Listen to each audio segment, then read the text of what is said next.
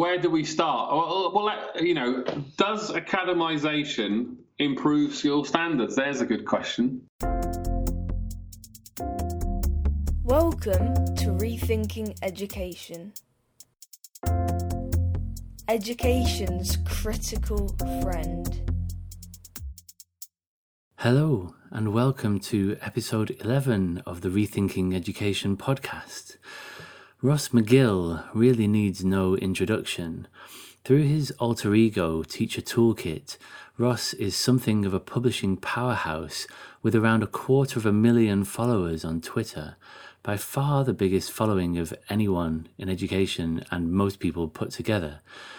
A teacher and school leader with decades of experience, Ross now works as a consultant and has worked in over 200 schools, colleges, and universities around the UK and the world.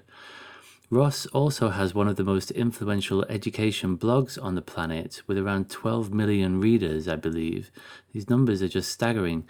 And he also has published five books by my count, the most recent being Mark Plan Teach 2.0. I recorded my conversation with Ross the day we broke up before Christmas, when, as you may recall, the Department for Education was doing its level best to dash any hopes of festive fun for the nation's teachers with a series of screeching, hair raising U turns. Because that part of the conversation was particularly timely, we published the first 30 minutes or so of our conversation as a mini episode, episode 4, if you want to go back and listen, that very day. Since then, I'm pleased to report that Gavin Williamson has listened to our advice and now everything is going swimmingly. Oh, actually, I'm sorry, I've just been given some information that's not true at all.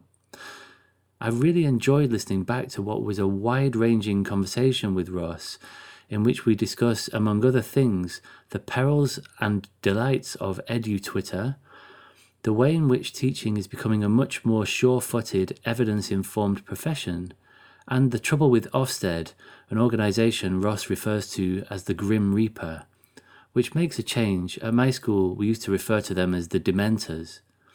That's not fair, is it? I'm sure they're all really lovely when you get to know them. Dementors, I mean. I hope you enjoy the show.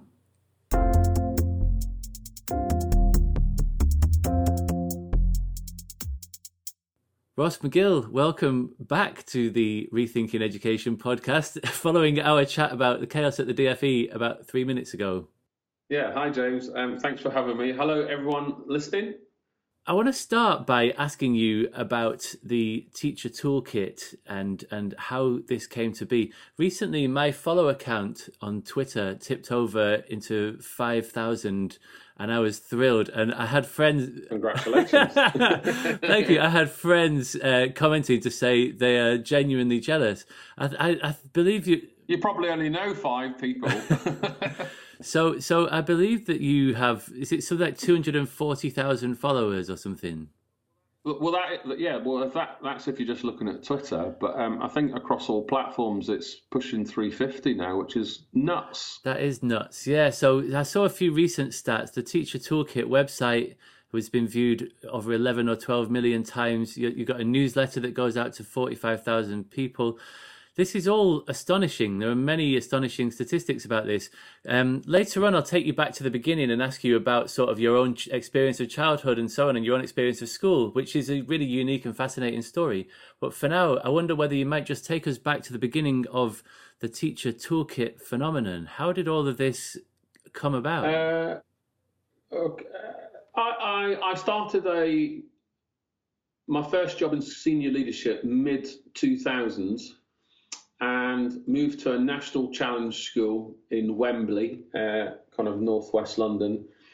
And I've been blogging since 2000 actually, but really, um, you know, uh, if you remember IDSL connections and you clicked a link, it would take a minute for the page to load. Um, that's when I'd started blogging, but it was very rare and it was just more of a curiosity than anything else. Um, when the Teacher Toolkit blog started, I I kind of merged different platforms and blogging experiences to think, right, I want to write a blog about teaching. And my intention only ever was when I started this new leadership job to just maybe once a half term over the kind of holiday break, just write a little diary, nothing too complicated. And, uh, about my thoughts or what I was doing, and that's all it was. So uh, my old website, which you can still find today, um, was I've wrote about 30 blogs over two or three years, uh, largely unread. Well, it had 30,000 views, I think. Um, my last one was about Michael Gove at the time, uh, about 2010, but that, that's when it started. But it was very, you know, a blog every three months, and it was pretty much is is why we were talking about podcasts earlier. Uh, everyone's podcasting now, but 10 years ago it was hard enough to uh, find anyone doing it, and then it was quite cumbersome to be able to listen to it and and use the technology. And and, and blogging's the same. Everyone's doing it now. It's a lot easier for people. Um, but I started in 2007 writing as I've just described, and then I guess the catalyst was in 2011. I was expecting to be a dad, and the school, local authority school, was transitioning to become an academy. Uh, Ed, e, well, it's called EduTrust at the time, so that's now EACT. And with all its financial irregularities and warnings and all those types of things, um, at the time, uh, the school kind of hesitantly transitioned, transitioned over to become an academy. And the building was on its knees, so it was definitely top of the list for a rebuild with the authority. But I guess the head teacher at the time knew that at least the local uh, switching to an academy might bring an entire rebuild. So whatever the political reason or the rationale, the rebuild happened and essentially brought a boys' school and a girls' school together under one site. And when I saw the design plans, I saw the writing on the wall. I thought, hang on, there's going to be lots of redundancies here. And a couple of years later, that process started to happen. And, and on the leadership team, I had to be part of the process, um, reshaping head of boys maths, head of girls maths into one head of maths and also knowing that at one point it was probably going to reach me, and it did. So I've been teaching 17 or 18 years at the time, and I um, chose to take voluntary redundancy. So there's a whole story there about that process and the stigma associated with it.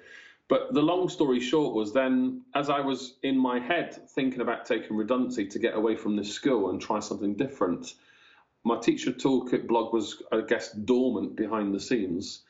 And then my son was born prematurely, quite you know quite a serious emergency story. So my wife was rushed to hospital um, in May of 2011, and we were sent to a hospital in Dover, uh, William Harvey, I think it's called, in Ashford. So it's about 85 miles away from where we lived in North London. And my son was in hospital for, eight, hospital for 82 days, and you know, it was a life and death scenario and it was exhausting, but essentially I was on garden leave from that moment. So, you know, ASCL were very, uh, very supportive and brilliant to help me through that process. So essentially I'd left a job that I didn't want to stay in. I kind of accepted uh, voluntary redundancy. So whatever the payout was at the time, it allowed me to get through the next three to six months. But going back to your question, how did Teacher Toolkit start? I wrote a diary about my son's life or his decisions the doctors were making on a daily basis. And it was therapy. I was by his bedside 12 hours a day, you know, driving 85 miles down, getting there at nine o'clock, 12 hours later, driving home. It was exhausting. Um, and the the blog, I suppose, or at least my notes on the phone, I could go home, fiddle with it, put it on my Facebook page, and my whole family could see what was happening because in that kind of stressful scenario, you had a lot of people wanting text messages night, night and day about what was happening in the hospitals with poor reception. It's just hard to communicate. So I thought the best thing to do was write a blog or write some notes on my phone, turn it into a blog, put it on my Facebook page. And that, that blog went viral. Uh, you know, it had a quarter of a million views in a couple of months. Um, and it renewed my, well, it, the thought process about writing, reflecting, sharing, but also what was interesting was the kind of community of the premature baby world started to send gifts, books. I started to be asked to go on the radio and television and all sorts. So it was a nice distraction when Freddie was healthier and we moved closer to home. But the kind of trying to make this a shorter story, um, when I was home with Freddie on oxygen, not in teaching for the first time in my life, you know, having gone from sixth form to teacher training to then straight into the classroom again. Um, I found it very strange on the 1st of September not to be in a school. So I started writing my blog. So I re, uh, so essentially I, I, wrote a blog for Freddie, and then I thought, well, I've got an old crap teacher toolkit blog. Let me just revamp it and update it and start writing there. So my first blog was dealing with redundancy or or as a father, uh, thinking as a father as a teacher type stuff. So they're all on my site. Um, and then, you know, just sitting at home, living off my redundancy pay and kind of getting used to being a dad, dealing with a premature child, and all, all that's an interesting story in its own right. Because uh, child, children of premature birth don't grow the same way as a normal child. They don't sleep the same way. So life as a new parent is very stressful and very different. And even getting a normal cold might take a couple of days for a child, but a premature child it can take two or three weeks. So that impacts on your work. So you know, moving forward quickly, if you go back to school life as a premature parent, trying to take time off school to look after a sick child is incredibly difficult.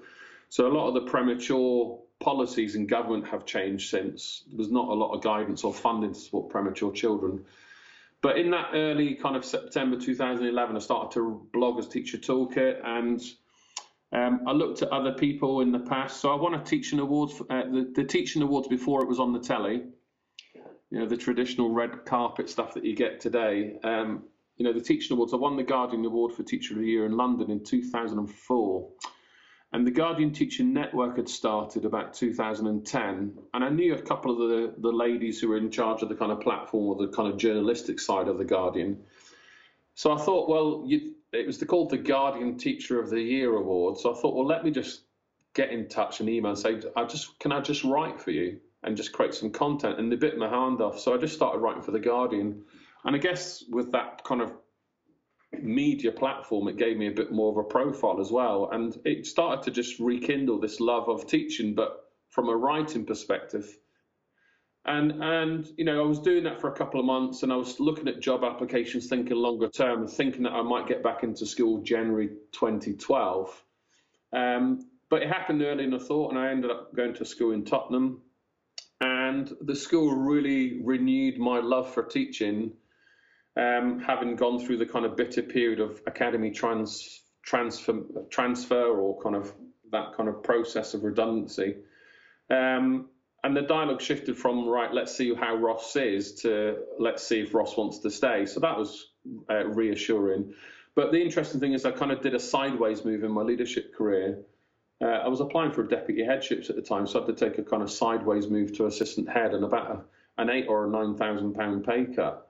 Um, but the school uh, rekindled my teaching mojo, I suppose. But the, the key thing was I started to write more on my blog in this new job when I'd kind of re-established some teacher happiness. So dad, premature child was surviving. Um, all sorts of there was a lot of complicated other things going on, you know, selling the house to try and pay debts and stuff from redundancy. But I, I really got into my blog in 2011 12 and started to write maybe once a week. And then it started, you know, in blogging life there. And I think I had 10,000 followers um, at that time. So that was enormous back then. Um, and I've never really understood why. Um, you know, I've got a lot of followers, but, you know, you have to work hard to to share ideas. You have to, you know, good ideas hopefully kind of filter to the top and you know, it's not a one-way channel. I like to talk to people online, at least people I don't know, try and make their life happier, and I hope that kind of digital impact. I guess that's where it is today. Um, you get you kind of it's almost like a, a digital CV or a, a, kind of referral mates rate type stuff where people thank you later on. But it, the the blog became a a hobby uh, while I was full time teaching, and then uh, Bloomsbury asked me to write a book uh, 100 Ideas uh, when they were revamping the 100 Ideas series, and it was the one, the first one um, of the kind of rebrand. So I bit their arm off, um, and I got a terrible commission at the time, looking back. But um, it allowed me to clear a credit card debt, uh, having gone through redundancy, and it paid. Well, we didn't go on holiday for five years because of the risks of premature travel and stuff, but um, it allowed us to kind of do a little holiday in the UK. I think we went to Scotland at the time, but um, it that was really flattering to get some ideas published in print, and it kind of just, I guess, rubber stamped that I was doing the right thing in blogging and teaching could give me a a second income. And having just lost my house to redundancy and a huge pay cut in teaching, I having to take a step back as a result of the redundancy academisation process, so to speak, um, I thought, well, this is a good way to start feeding my family and survive. And, you know, 10, 12 years later, I can survive outside the system by supporting it from my position inside rather than living in it. So that we can talk about that later. But um, that that's I guess how it started. 2011 10 ish time. Incredible. It's a, it's a really interesting story, and it seems like it grew out of a period of your life that just sounds like it was very, very sort of traumatic. There was this stuff with your son and redundancy and, you know, financial worries and it seems like there was a lot of a lot of sort of turmoil going on in the background that this incredible thing somehow sort of grew out of this adversity yeah. that you're in. I mean, I, I was uh, trying to think. So the the blog started in 2007, but the, the period that I'm talking about is 2010, 11. But I was I'd just met my wife. You know, we were dating. Um, I was in my early 30s. I was very fit, very happy. Uh, you know, good social life, uh, a really, really good salary as a senior leader in London, and expecting to be a dad. Just got my first little two bed flat in London, which is no mean feat itself to get on the property ladder in London. And uh, yeah, looking back, it was traumatic. No one prepares you for premature when when you when you're going to be a parent. You no one thinks oh your child might be born premature or your you, your child might not make it to the end. Although we kind of might we know the associated risks with pregnancy, that premature conversation rarely comes up. Uh, and I think there's a lot more work today about the, the kind of profile of premature birth. And I'm reminded of a brilliant educator, Professor Barry Carpenter, who you might know, that I've done a lot of work with over the years. He's done some amazing work with special needs and premature children. And I'm reminded of a brilliant thing that he said on my podcast uh, about six months ago that one day all head teachers or schools will be given an MRI scan of all our children.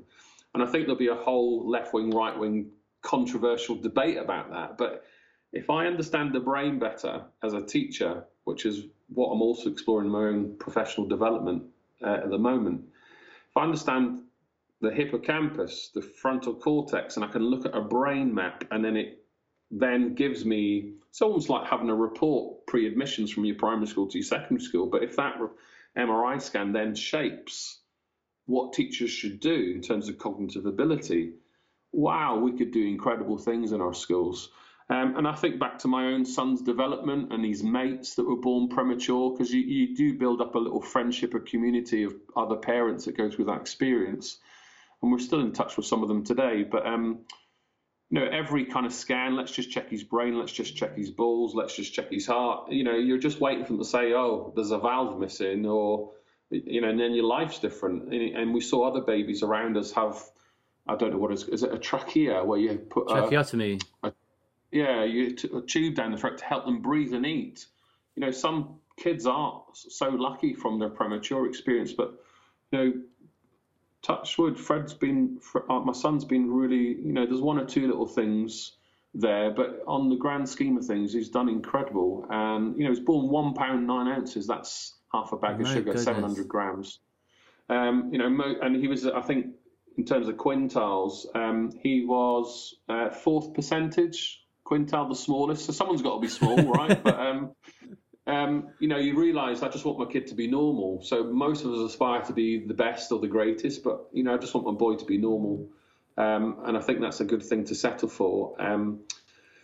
So yeah, that, it's a whole journey that premature life in itself, and then how it influences you as a parent or also as a teacher is quite fascinating as well. Yeah, and so as I understand it, the, the, running the website and, and alongside your consultancy is now your full time job. But for a while, you went back to teaching, didn't you? Well, uh, yeah, I, I, so I went back for six years, uh, seven years. Looking back, it was that you know, I, I, just thought I was going to teach forever, um, and I'm not ruling out that I'll never go back. Um, I absolutely love kids. I love the classroom, but I think for 15 years, you know, or I think back even earlier, maybe back to 2000, I was always, I guess, through love or circumstance. I, you know, I absolutely love teaching.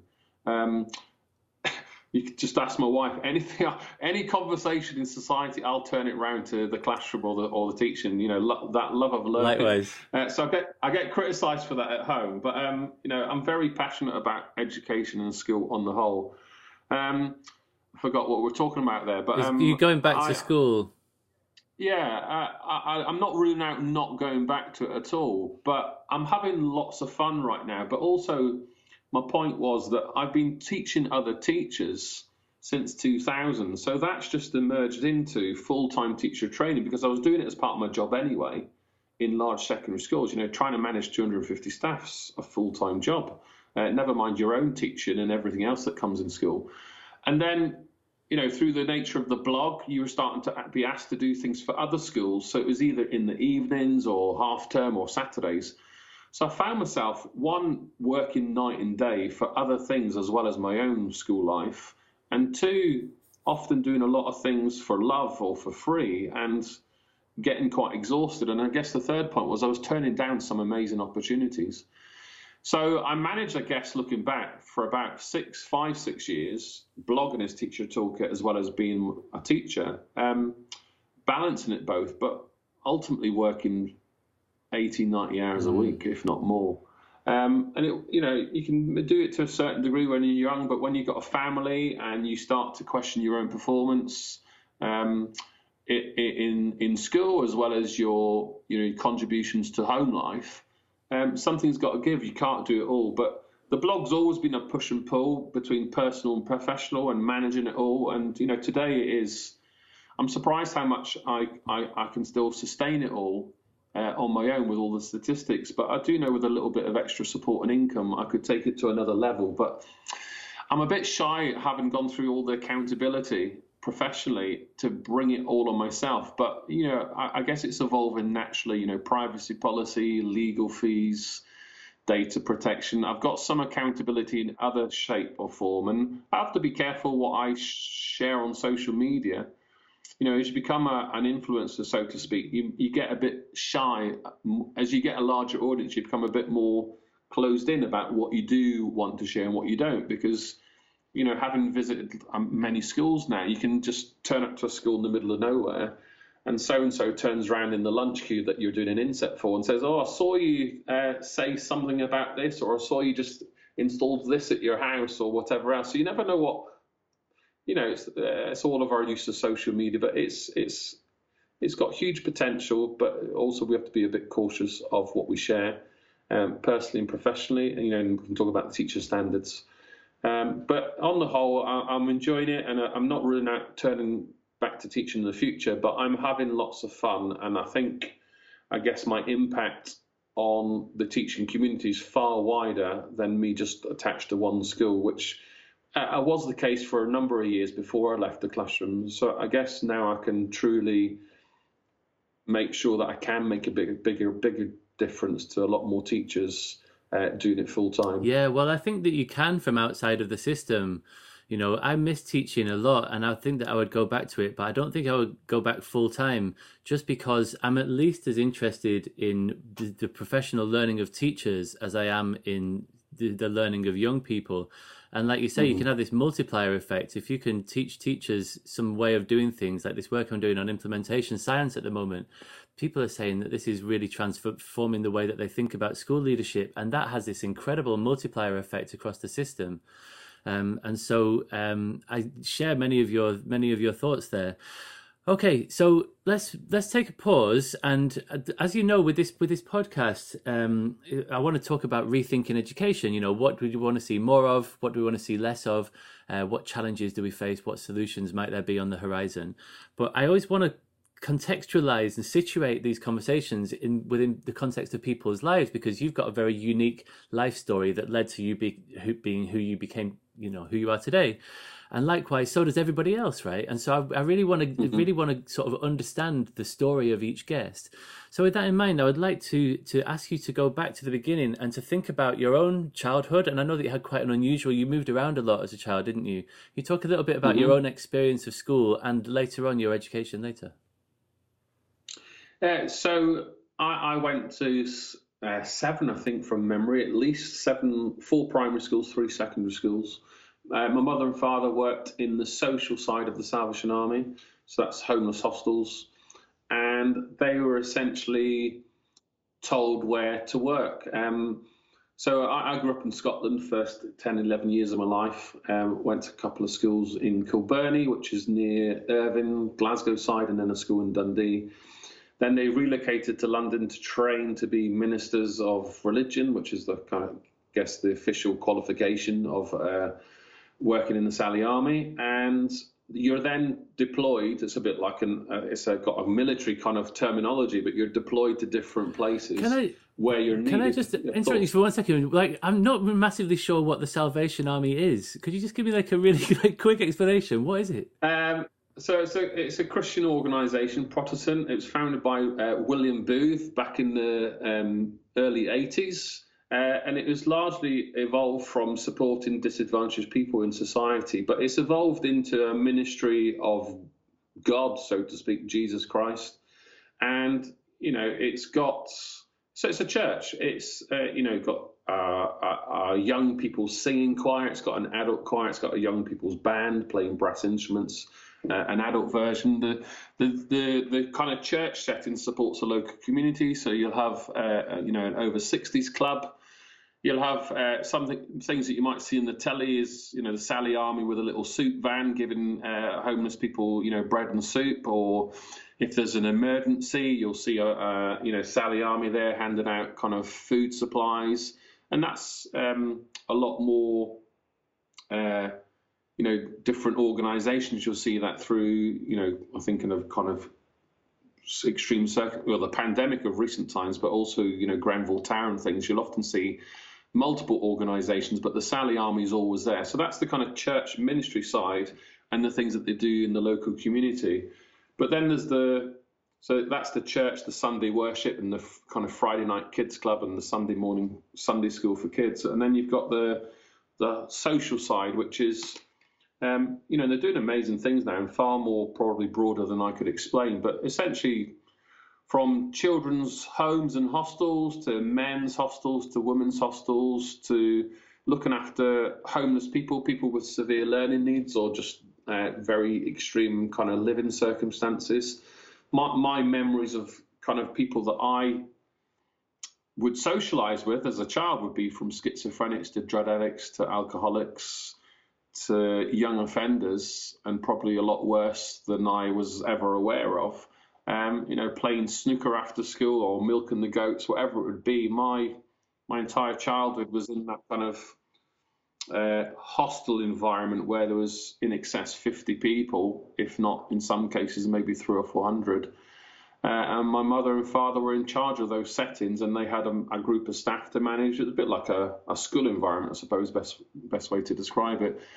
And then the pupils, or I guess, with the homeless people, and uh, it was their job to look after them, to to feed them, to give them a shelter, and to manage all the kind of social stuff. You know, the their their kind of salary or their kind of money that they'll get from the government, to taking them out on day trips to Blackpool or wherever it would be to let them have a bit of a more of an experience. I guess the ultimate goal in that setting was to get them reintegrated back into society, with the local council supporting them for whatever it would be. So, yeah, the Salvation Army do amazing work. Um, they do a lot, a, a, lot of incredible things. Um, I wouldn't say I was a, a, religious advocate today. I think having had it, uh, apologies, mum, for listening, but uh, having maybe had it hammered into me uh, from a young age. Um, you know, I've now formed my own opinions of God, um, but it, it, it's given me a good ground, and it's very much, very much part of my soul. Yeah,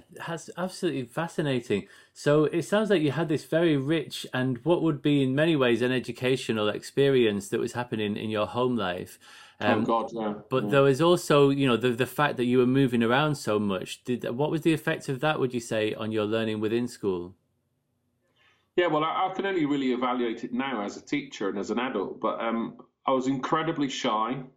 I was incredibly hard working. Uh, there's the word I, I, wanted to use, but probably I would I think rather than hard working, just wanted to do the right thing and not get in trouble. Um, and I don't know how that came about. I, have always been conscientious. I think about my other three brothers. I'm probably still of, of, of that personality, I suppose. I, I, would come home and do my homework straight away so that I could relax and then watch the telly and do whatever I wanted without that pressure. And I'd even get my school uniform clothes ready for the next morning. It, it, just what how I was. um, but the reality was, I was very very shy. Um, moving to different schools, you always had to get to know new teachers, make new friends. So going to seven schools, given that you're in school for 11 years and you went to seven, there's not much t- uh, opportunity for consolidation of any kind, I suppose, for curriculum, never mind friendships. Um, so that's probably why I was quite shy and reserved. And even up to university, I'd probably say it took me quite a few years to get out of my shell. And probably only in my mid 30s where I really start. I mean, it's all of us for when as we develop as humans, you start to establish what kind of person you are and your values and your own choices and decisions. So, yeah, you know, the Sally Army gave me a good grounding. I think going to lots of different schools. Um, definitely had some pros and cons. I think what what one memory is quite interesting is that I remember moving from Scotland to England at the time. This was in the uh, late late seventies, and I was quite ahead of my peers in terms of English and times tables and those types of things. You know, not by much, but it was quite noticeable. And whether that was just a mixture of just well either what was it curriculum or type style of teaching or was it my memory or my own experiences? Who knows? But that's what it felt like. Whether whether I was accurate or not I have no idea. I'm obviously relying on my own memory here. Um, but that's how I felt. So it was really interesting looking back as a child. Different school environments. You could definitely feel different behavior different values different expectations and if that's what you can think of as a child and you can still remember that, then you, the, I guess there's some merit in listening to kids a bit more, I suppose, when we come to evaluate what should and shouldn't be um, taught, in, taught in schools or, or approaches. Yes. And so I know that you had quite a, a formative experience with a, a, a, design technology teacher who sort of um, sparked your interest in teaching. Yeah, so this uh, in sixth form, in fact, before that, in, in year 11 or the fifth year, um, I'd just moved from a school in Wales to a school up in Fleetwood, just north of Blackpool. And uh, Mr. Paul Boldy actually still follows me on Instagram, uh, which is nice. And he's been really chuffed to see how I've progressed in the teaching world. And I went back to the school a couple of months ago during lockdown, one of the few physical jobs that I've done. And that was a real nice full circle moment professionally. Uh, so we can talk about that. But um, yeah, Fleetwood High School, Paul Boldy, he was the head of design technology at the time. Uh, this is in the early 90s.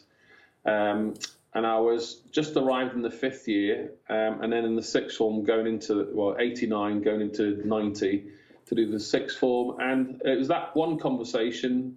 So we must have been talking about careers a lot in school. And he said, Look, you like kids, you love DT, why don't you be a DT teacher? And then I guess my reaction, or I thought, oh, that sounds interesting. Um, so then it started. So they did a lot of work behind the scenes, uh, the department and Paul, to prepare me for interview. Uh, we uh, he, he, even got me teaching his classes in year seven. so clever teacher got reduced his timetable got me teaching. And I was a sixth former teaching year seven kids. And you know I can't remember if it was the entire lesson, but it certainly felt like it. But uh, I was doing a little DT project with them, and it was a great experience. And then doing mock interviews and making sure that my DT portfolio with all the different things that I'd made, and I, kept, you know, carrying that down from London. I went to Goldsmiths in South East London to train.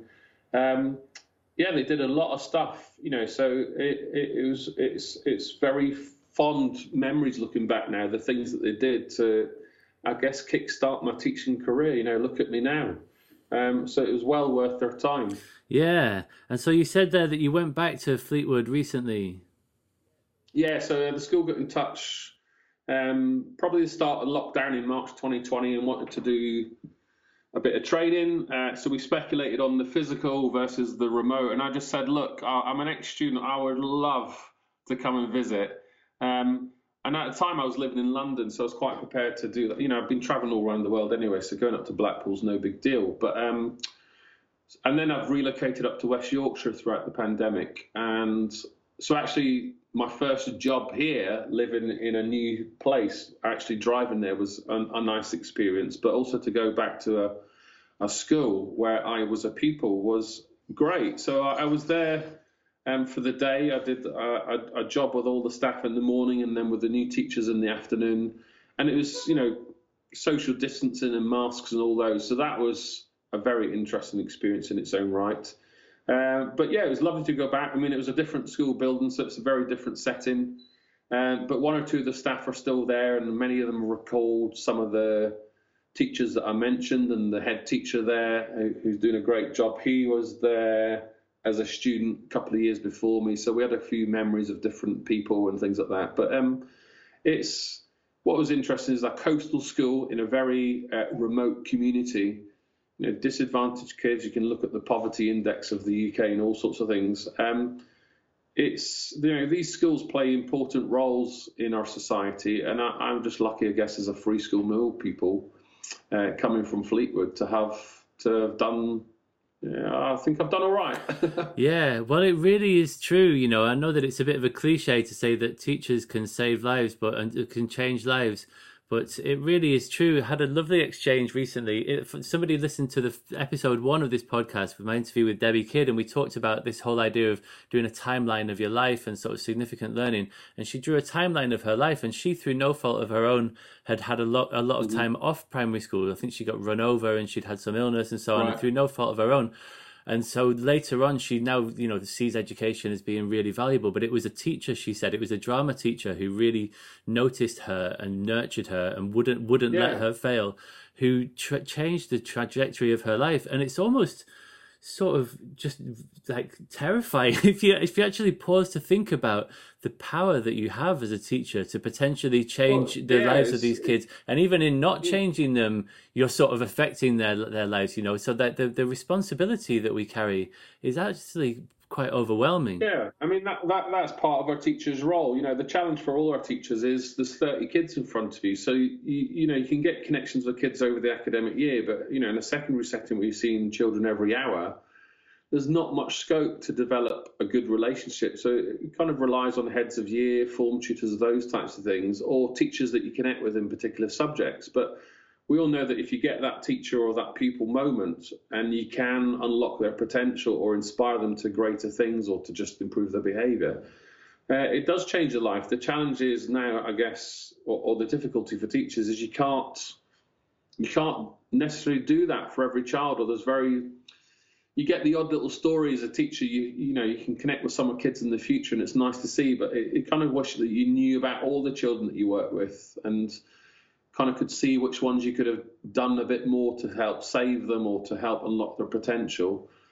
Um, yeah, it's a great responsibility. It really is. So, before we move on to the rethinking education part, as you know, I'm really interested in this idea of significant learning, of like learning that shapes your behavior as a person. And some of that happens in formal education, like we were just talking about, but often those things don't happen in formal education. So just sort of looking back over your life, and we've heard some examples of this already in the conversation so far. Are there any sort of moments that you think have really shaped you as a person? Um, and if so, what are they? Um, well, definitely my Salvation Army experience. You know, those values, working with vulnerable people. I, I look back on all my whole school life, and I was always drawn to more challenging kids, working in challenging schools. Um, if I think back to any extreme scenarios in school, whether it was knife incidents or seeing some extreme violence or self harm or whatever, I was always drawn to those um, events. You know, even you know, even as a teacher, never mind as a school leader, where you're out in the corridor quite a lot and you're picking up a lot of these issues. Um, so definitely my Salvation Army. Um, I think another thing that I've only just started to talk about recently was my experience of surviving sexual abuse. You know, as a 30 year old boy and having lived with it for 30, 35 years of my life. Um, obviously, the experience affected me kind of my mental health for a long time, but not being able to process it, you know, without any therapy, I suppose, or to articulate it or to share it or talk about it confidently and to, I guess, raise the profile or to help people. You know, um, I believe only 4% of men ever speak out. Um, despite, I, will have to double check all the statistics, but I think 70,000 a year men are raped or sexually abused in the UK. Um, so it's it's huge, and you know those those abusers can be men and mm. women.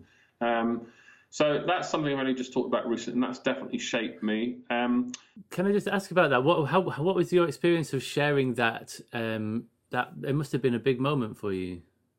Um, it was ultimately just telling my family more than anyone else. Um, so that was a, a, a slow process. There was countless times in my life where I was with my um, mother and I wanted to tell her, but the time never came up, uh, or I wasn't ready, or the opportunity went but just a, a mixture of events uh, recently. Um, my dog's here behind me telling me she needs a wee. um, the a mixture of events and circumstances just uh, got to a point where it was just a a quick conversation. I definitely overplayed it in my head, but a quick conversation. My mum was sad, sorry, um, frustrated, wanted to help, thanked me for telling her, and I realised, you know, she's just a mum. She wants to protect her children. Um, you know, we talked about the situation, the scenario, and how maybe it could have been better. But um, I, I, it was a huge weight off my shoulder. So then telling my immediate family, and then just being able to write about it or talk about it has been really, really useful. Um, you know, the whole aspect of reporting it to the police as well as a historical case was a, another journey, uh, which and I, I, only really dealt with it because I think working as a freelancer or traveling a lot, you got a lot more time to reflect, and I think this often came back to my consciousness in school holidays when I had a lot more time to just think about life. And I think the events of Chelsea Football Club and Stoke City, Barry Bennell, and all these different abusers and hearing stuff on the radio just made it all come back up. And I just found myself occasionally on the road, just having a little tear in my eye or something like that, and just thinking, right, I need to do something about this. And I think I, I, I, I think ultimately I was just living a lie to myself. And I know not everyone's in a place to be able to talk about it, and there'll be a lot of, you know, dare I say, threat to people's lives for people speaking out as mm-hmm. well, and a lot of impact on the individual for speaking out. You know, some people might not believe you, or some people might think you're just attention seeking, or, or whatever it would be. Or, you know, I, I, think of some people that might say, well, why did you wait 32 years? Um, because I did. It's taken me that long. And um, so, yeah, that was a, that's definitely shaped me recently. Uh, well, I guess it's shaped me in my entire life, but it's been a real nice moment to get to. I still haven't. Um, used it to its. I, I, I don't want to sound, make this sound callous or something, but I'd like to write about it and use the experience of talking about it to help a lot more others. Um, so I haven't really thought about that much, but I, I, there's been one or two events in the teaching world, you know, male mental health, where I've been invited to talk about it, but some of the events, for some reason, pre-pandemic, never kicked off. So, a bit of a missed opportunity there. But I've always been a bit fearful of talking about it publicly. I think this is probably the second or third podcast I've ever talked about it. Um, and I have to consider, you know, my family, my son, you know, people listen to this in the future and stuff. You know, I've got a responsibility now that I have spoken about it to help others, to flag up what people should and shouldn't do, the impact of sharing it. You know, what one thing I definitely underplayed was not only people saying, well done, you're brave and things, but then I was just inundated with loads of private disclosures that I never ever imagined from people I knew and from people that hadn't even spoken out to their own families or friends. And some people were living with it 50, 60 years and even more extreme situations than myself. Um, you know, and this is you know, first world country where we've got good resources, good good state of affairs to a degree, despite all the political stuff and the pandemic. So you, got, you do think you know more vulnerable, insecure countries in the world and kids that are exploited. And uh, you know, I'd like to talk about social media at some point. The the implications of social media that we we all benefit from the, the, the lovely social media world, but uh, we seem to just accept that there are some downsides, but we'll get on with it. Meanwhile, we're all well established adults who know right from wrong, but there are a lot of children growing up through social media that don't or haven't been given the kind of cultural capital to survive or to deal with those incidents and then be able to express it with people if they've seen something inappropriate or have been have experienced trolling or whatever it would be or grooming. So um, there's a whole aspect there. Yeah, yeah, thank you. I mean, it's it's great that you're at this point now where you can feel that you can start to do something about it, and like you say, it's incredible just the amount of people who are carrying incredible weights and incredible pain around with them that they don't that they don't get to talk about, they don't get to sort of to share and to process and it's so important that we do. And and again, you know, I'm like you in that I want to bring everything back to education, and I'm, I do not think education can fix you know child sexual you know problems but um, I do think that we can do things in education to help young people learn how to process difficulty mm-hmm. much better than we currently do. Um, yeah, I mean, safeguarding. Uh, you know, one one key frustration that did shape me was I had organised my, you know, school leader always organising an inset for everyone else, and you know, once a year or once a term, you do your safeguarding inset for your staff. And I had uh, worked with this brilliant safeguarding uh, officer for a number of years who did a brilliant inset, bringing very difficult issues uh, to the forefront of teacher thinking, you know, whether it was through humour or through controversy or whatever. But it was fantastic CPD. But I remember actually sharing it with her privately. And then she kind of casually, in a professional manner, said there could be people in in this room now who have also been sexually abused, and that obviously resonated with me. But I was with someone on my table as a school leader who who barked and said, "Yeah, right," and I never called it out. And as a school leader, that's criminal. As someone as a a, a victim stroke survivor of sexual abuse, it's even worse. So that was quite a haunting moment for me.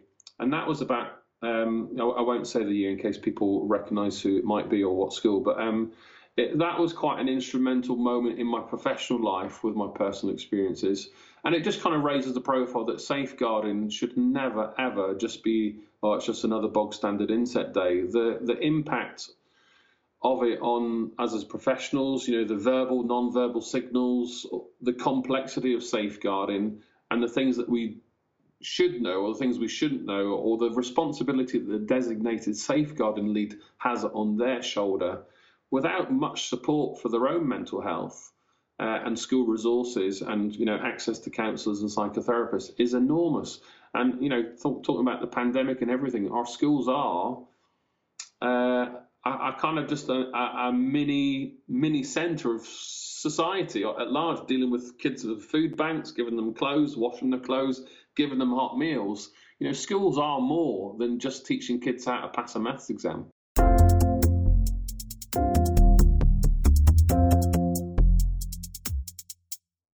As well as just satisfying my unquenchable appetite for talking about education, I would really like for this podcast to be the catalyst for a wider conversation about education reform.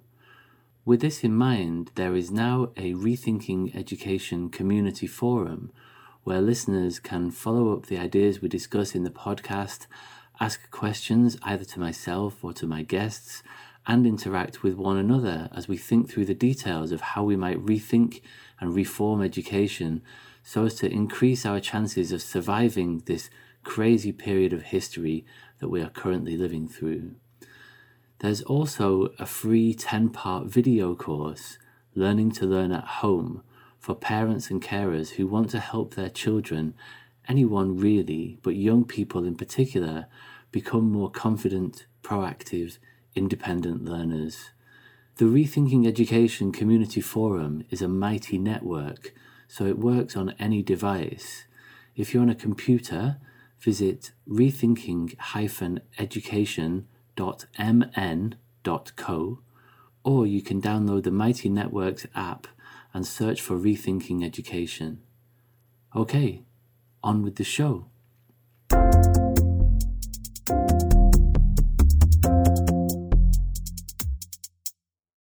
Okay, so we'll move now into thinking about education and what we might like to see more of or less of. And I know that you're keen to to talk about Ofsted, and I think that that might be a good place to start because it sort of it crosses over between your own personal experiences that you've had with Ofsted. I think you've been inspected nine times, is it in total? Uh, nine or ten, perhaps. Uh, definitely nine. Yeah, you should get a loyalty card. yeah. Um, so let's start with that. Let's talk about some of your experiences with Ofsted before we move into thinking about education more widely. I just thought I granted then. That's very rare occurrence to, to get that deep laughter out of me, a loyalty card. but um, yeah, uh, you know, I, I, know, I firstly want to say we need Ofsted. I do think schools should be inspected. In fact, I would be brave enough to say I think on an annual basis, which I don't think many people would Blimey. say. And I think a, I think a lot of people would associate me with absolutely detesting Ofsted. And although that is largely true, I, I, probably just want to take a, a moment to explain the rationale. Um, firstly, from a safeguarding perspective, we have schools in our system who have not been inspected for 15, 16 years.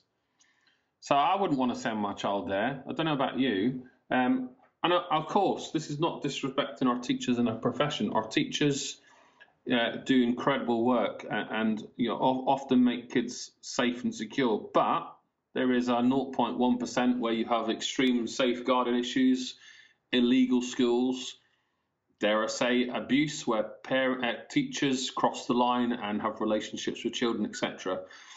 So in terms of an annual process, schools should be safeguarded on an annual basis. How that happens, I have no idea, whether it's through local authority services, hubs, or Ofsted.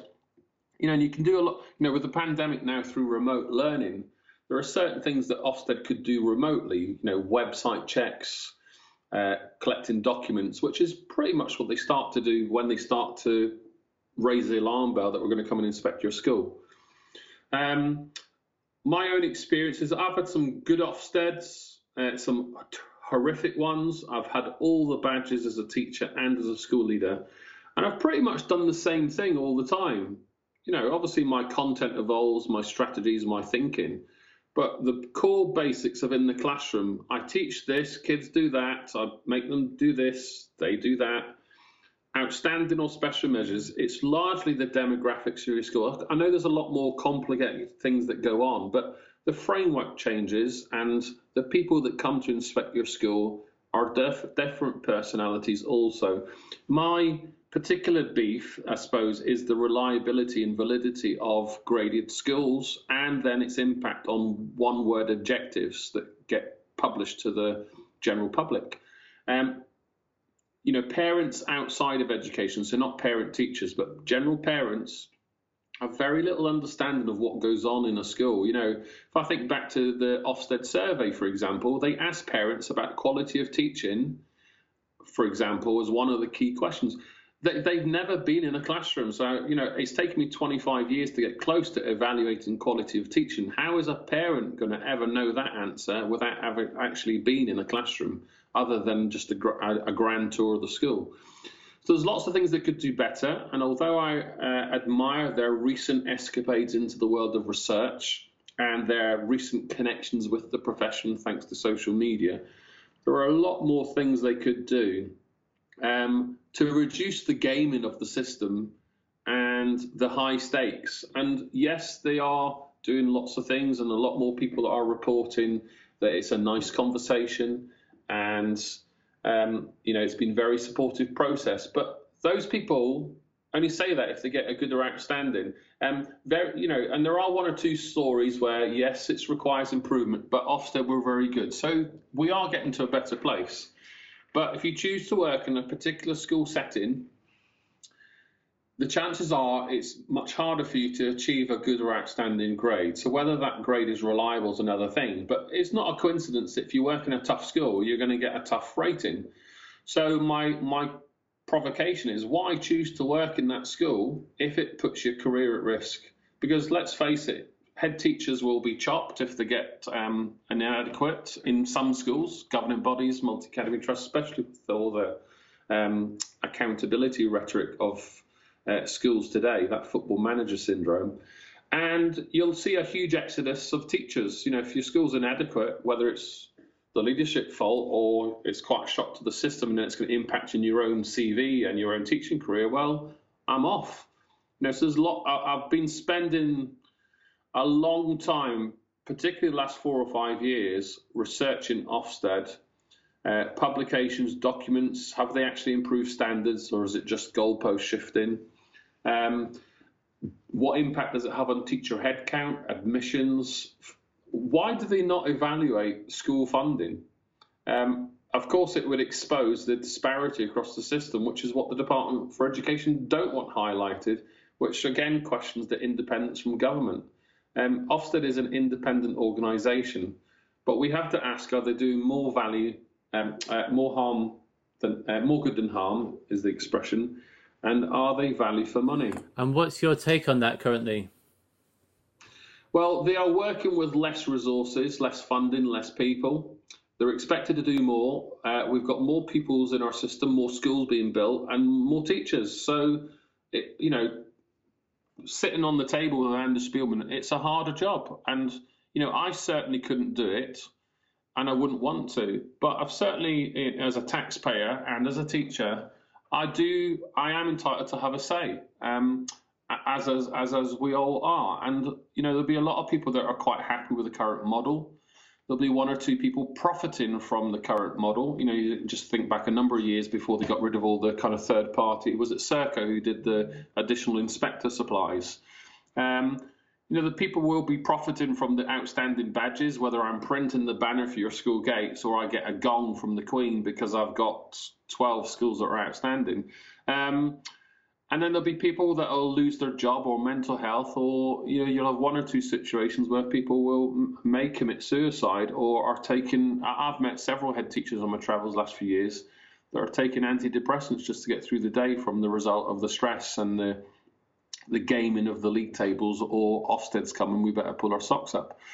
So we have to do better. I, am certainly not one that wants lower standards. I've never met a teacher that does want lower standards, actually.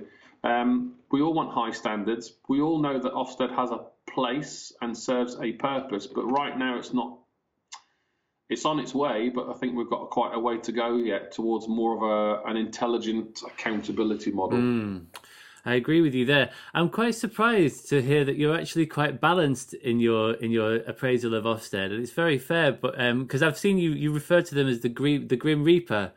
The Grim previously. Reaper. Yes. well, they, they they end people's careers. Yeah. And hence the Grim Reaper. They, I, I have, no, uh, although Teacher Toolkit was a big influence on my workload, my mental health, and my opportunities that I was often saying no to because I was working full time. I would still be in my same school today if Ofsted didn't put my last school in special measures. I have no doubt about that. So I attribute them to ending my school career because the impact on the school, its 150 year history, the best results in its history for two years on a row, the head teacher, uh, all the teachers that I work with, who uh, the majority have since left since the uh, uh school has transitioned. Um, and I don't dispute the school is doing certain things, but there's lots of, uh, uh, I'll use the word rumours loosely. about off-rolling and bullying and whatever else, and it goes on in some schools, and it's definitely gone on in the one that I had since left. Um, and that'll be hard to hear for one or two people, but um, that that's the reality. Whether um, you know Ofsted did the right thing for our school, uh, the the jury's out, in my opinion. I've got lots of different um, bits of evidence and stories. I even went to such an extreme to uh, request all the freedom of information papers of the entire inspection. And I evaluated my own teaching and learning CPD section as well as the data. And there's lots of things that should be questioned.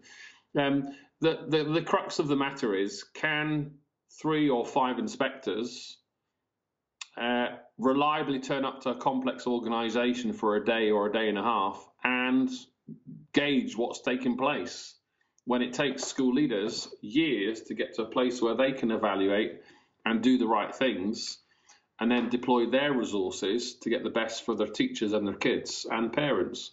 Um, so you know, thinking about some solutions, you know, uh, if I go back to one of my first Ofsted experiences, Um, you get six weeks' notice. I don't think that's great because a bit like when the Queen's come and you paint all the walls and everything smells nice and you update the display. So you have a six-week frenzy, which isn't good for anybody, and it gives a bit of a false scenario. But I think about are still one of the earlier models. I had a subject expert with me as part of the Ofsted team in the school who worked alongside me for mm. a week.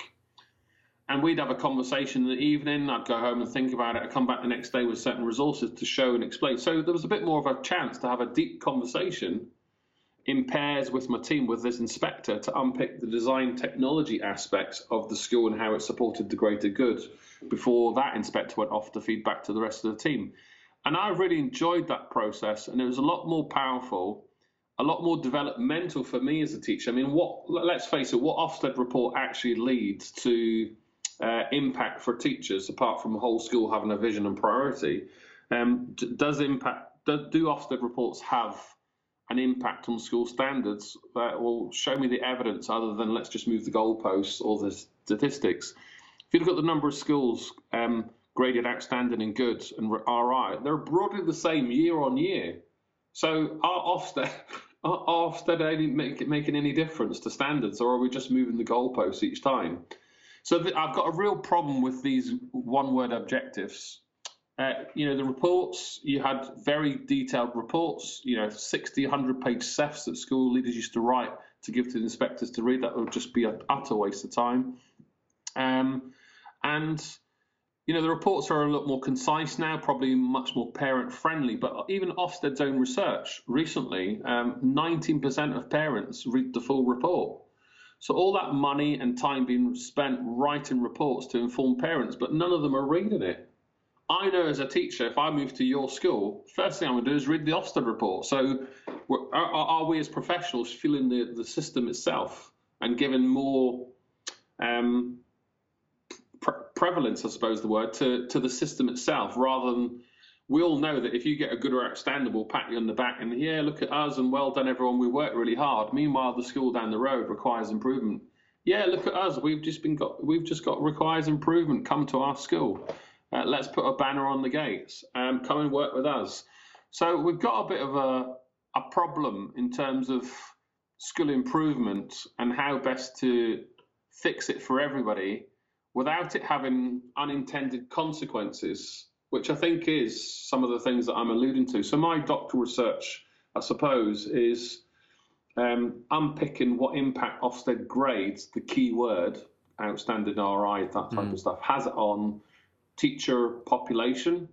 So there's a bit of research to suggest that if you get special measures, you'll lose at least 5% of your workforce, if not more. If you're outstanding, no surprise, everyone stays. Um, what impact does it have on house prices? Well, there you go. So that then links to poverty and, dare I say, crime in the community. So, you know, you can have two schools on a street might get the same grades, one might get one different. So then, what impact does that have on admissions? Well, it doesn't take a, a professor or a scientist or a detective to work out that if that school's got outstanding and that one's got special measures, where are we going to send our kids? But you get the odd parent um, who might buck the trend and say, well, I know the school really well. I really believe in what they're trying to do. Uh, I'm really pleased with what they're doing with my child. I'll send my child there. So that does exist, which I guess quashes the notion that special measures outstanding. What actually does that overall judgment have on teacher choices of schools? I, I believe every school's good. I believe all schools have hardworking teachers doing the right things with lots of complexities and variations. Um, so I, I, I, think the essence of it, I'd like to see the abolition of the graded, the graded terms.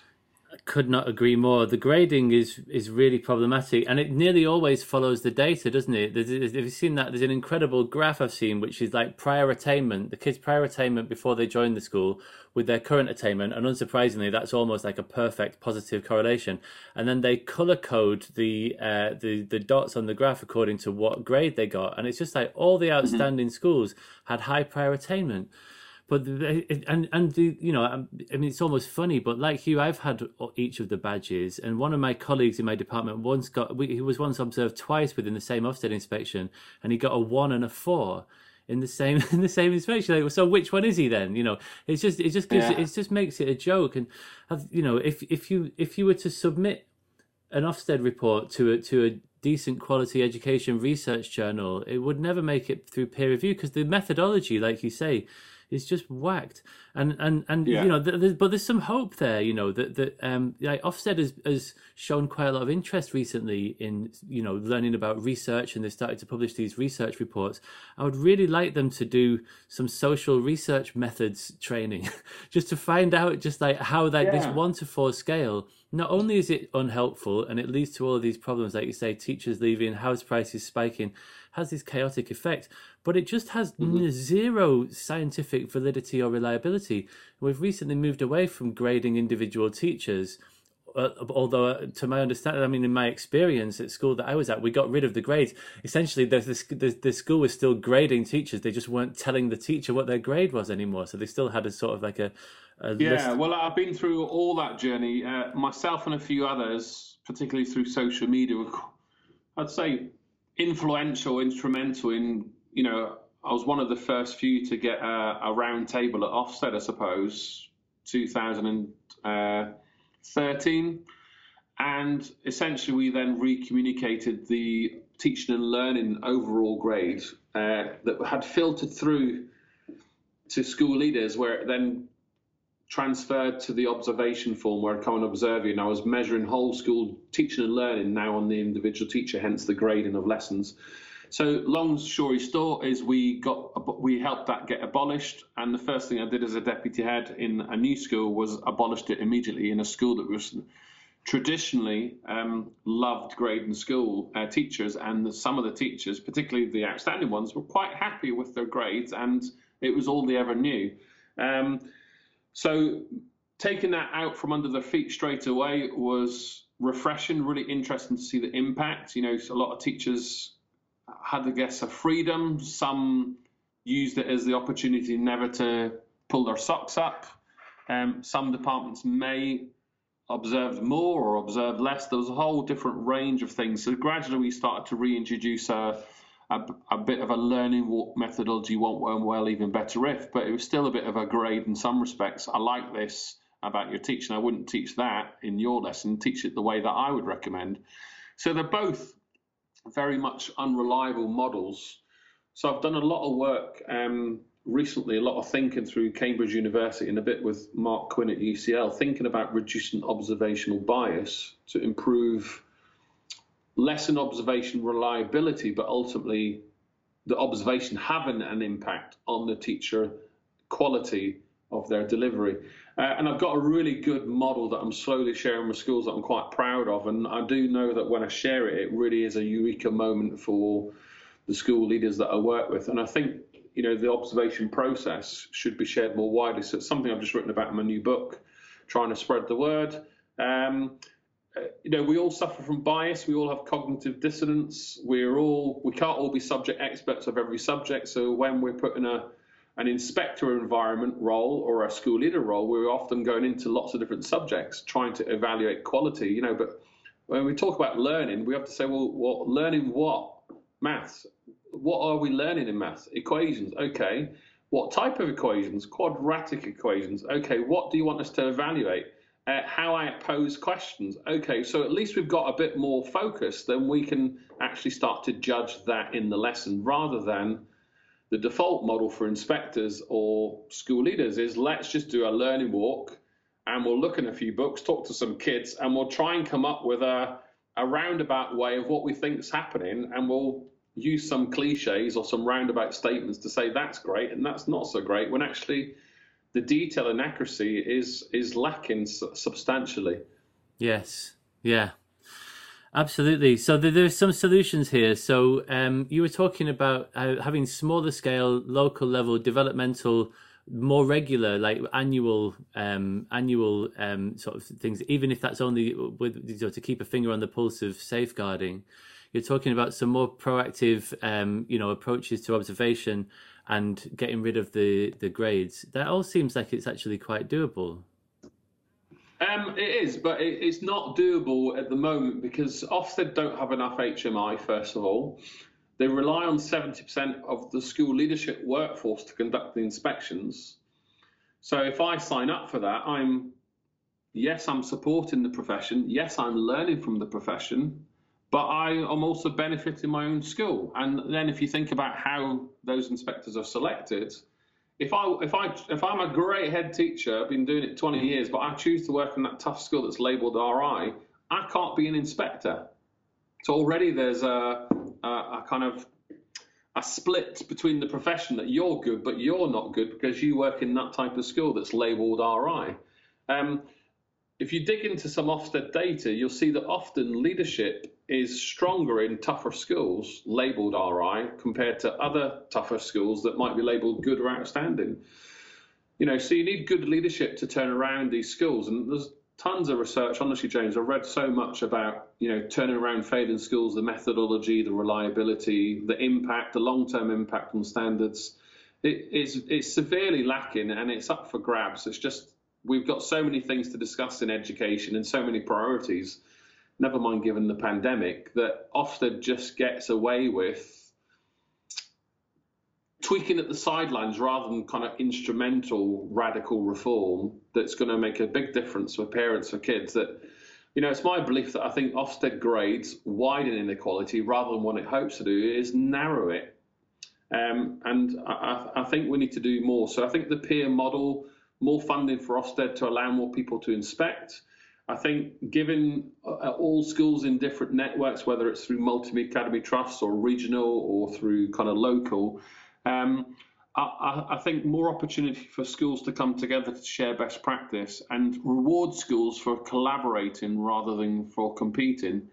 Um, you know, can we get to a place where schools are rewarded for reduction in exclusions where uh, the school's rewarded for completion rate rather than we've off-rolled 22 kids, but they've all got grade A's or, or grade nines, rather than well, we've kept all these kids throughout their entire school life. They might not all have got grade nines, but they've all completed school yeah. and they've all accessed the curriculum. And you know whether we look at data over three years, so we get an average rather than we get this once a year league table stuff, and then every year we get the bell curve model working um, with schools ranked and, and ranked and filed with one another each time, and then every year we go, yeah, we got the best results ever. Oh well, we won't say anything on social media this year because we didn't get the best results ever, but next year we might, and then we'll say it. And so yeah, it's kind of like we're sticking two fingers up to one another. Well, I got good or outstanding, and you didn't, so you know, sod you. But next year you might be lucky. Yeah. So so uh, it's a it's a brutal analogy, I know, and there's a lot more. I could talk about more more solutions, um, but I think it needs to change. And I know I'm not alone, but I also know on the other side there are a lot of people that love the grades and want to keep them because it's what they're used to or what they believe parents want. Yeah, yeah. You always get people annoyingly who disagree with you, don't you? it's a very frustrating yes. feature of life.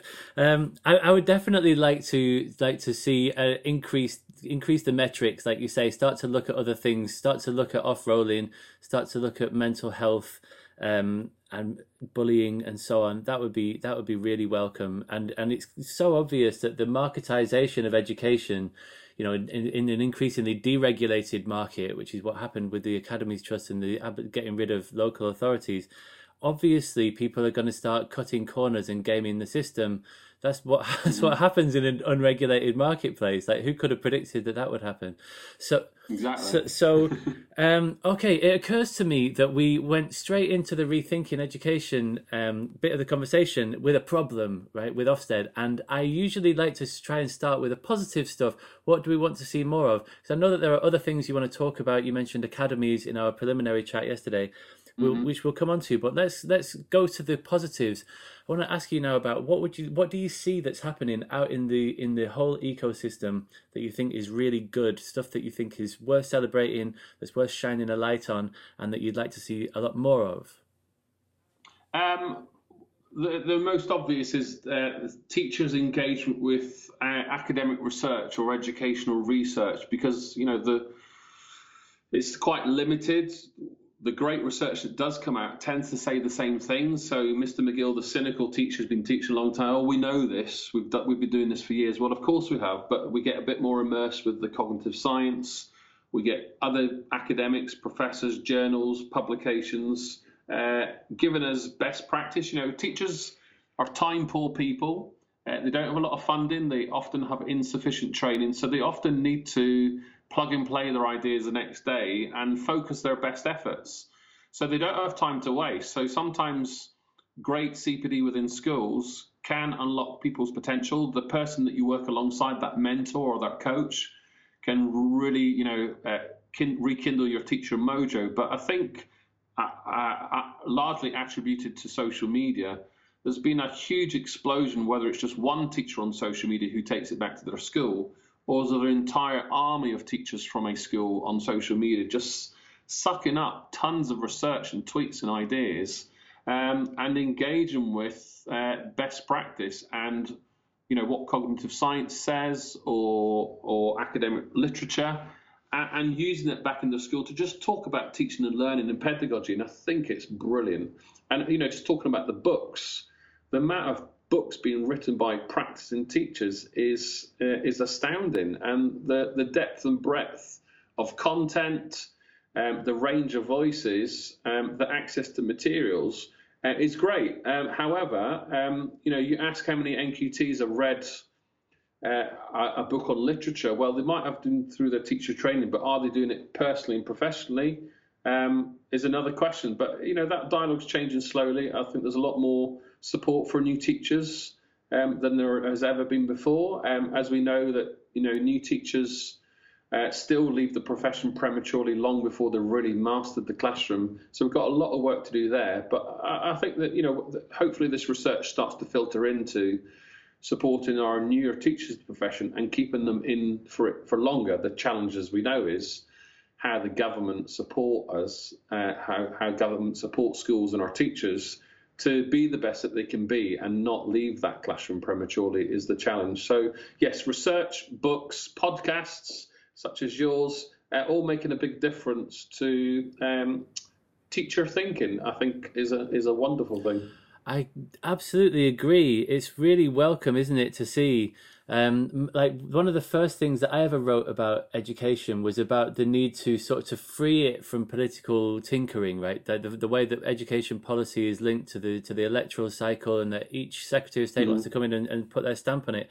And people at the time were sort of saying, you know that you could say that that's true but also the teaching profession when i wrote that in sort of 2011 or something the teaching profession didn't have its house in order you know and there was lots of sort of quite flaky things happening in schools and it does really feel that in the last sort of 10 years or so largely enabled by Twitter and blogging and social media and all the things that you're talking about, and organizations like Teach Meets and researchED and loads of different mm-hmm. organizations mm-hmm. that are happening the, the the profession is becoming a lot more confident, a lot more like self assured, a lot more sure footed, and it feels like we're in a much stronger position now to to mm-hmm. you know if and when we can get to the point where we start to think about how we could devolve some of the um, the politi- political politicization of education maybe through a select committee or maybe somehow devolving uh, some aspects of it to schools themselves um, it feels like we're in a much stronger place than we were just a few years ago. And credit where credit's due. You know, you mentioned um, Mark Quinn earlier, who's my, my, good friend and colleague at UCL uh, at the Institute. Uh, he's been involved recently working closely with the DFE on the early career teacher framework, the teacher development program, mm-hmm. which has been launched this year nationally as a pilot and it goes national next year. And it's mm-hmm. absolutely mm-hmm. brilliant. Like the quality of the resources, it's a two year induction program, the quality of the training resources, and for the mentors, which has always been a big blind spot, the fact that mentors have mm-hmm. a lot of power uh, in making or breaking a trainee and very little training or experience or expertise often.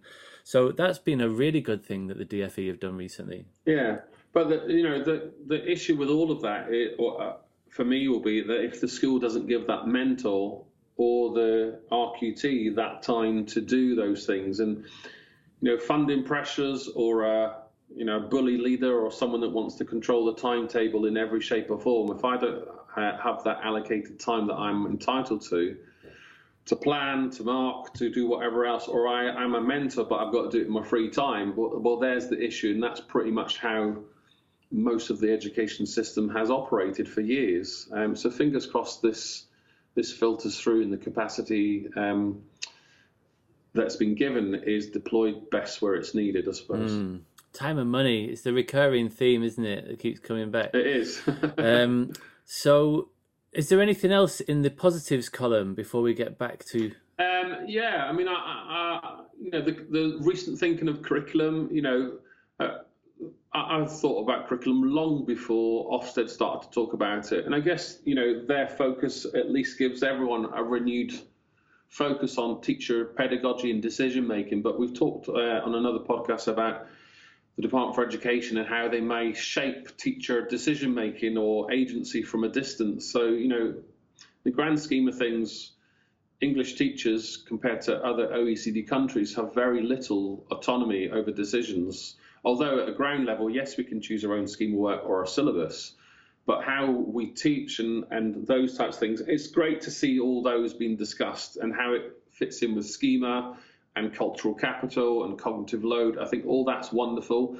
Uh, I, I, mentioned the research, but you know, workload's been a big um, thing for me, uh, and teacher well-being. So I guess my Mark Plan Teach work have been quite synonymous for doing lots of things to support people with that.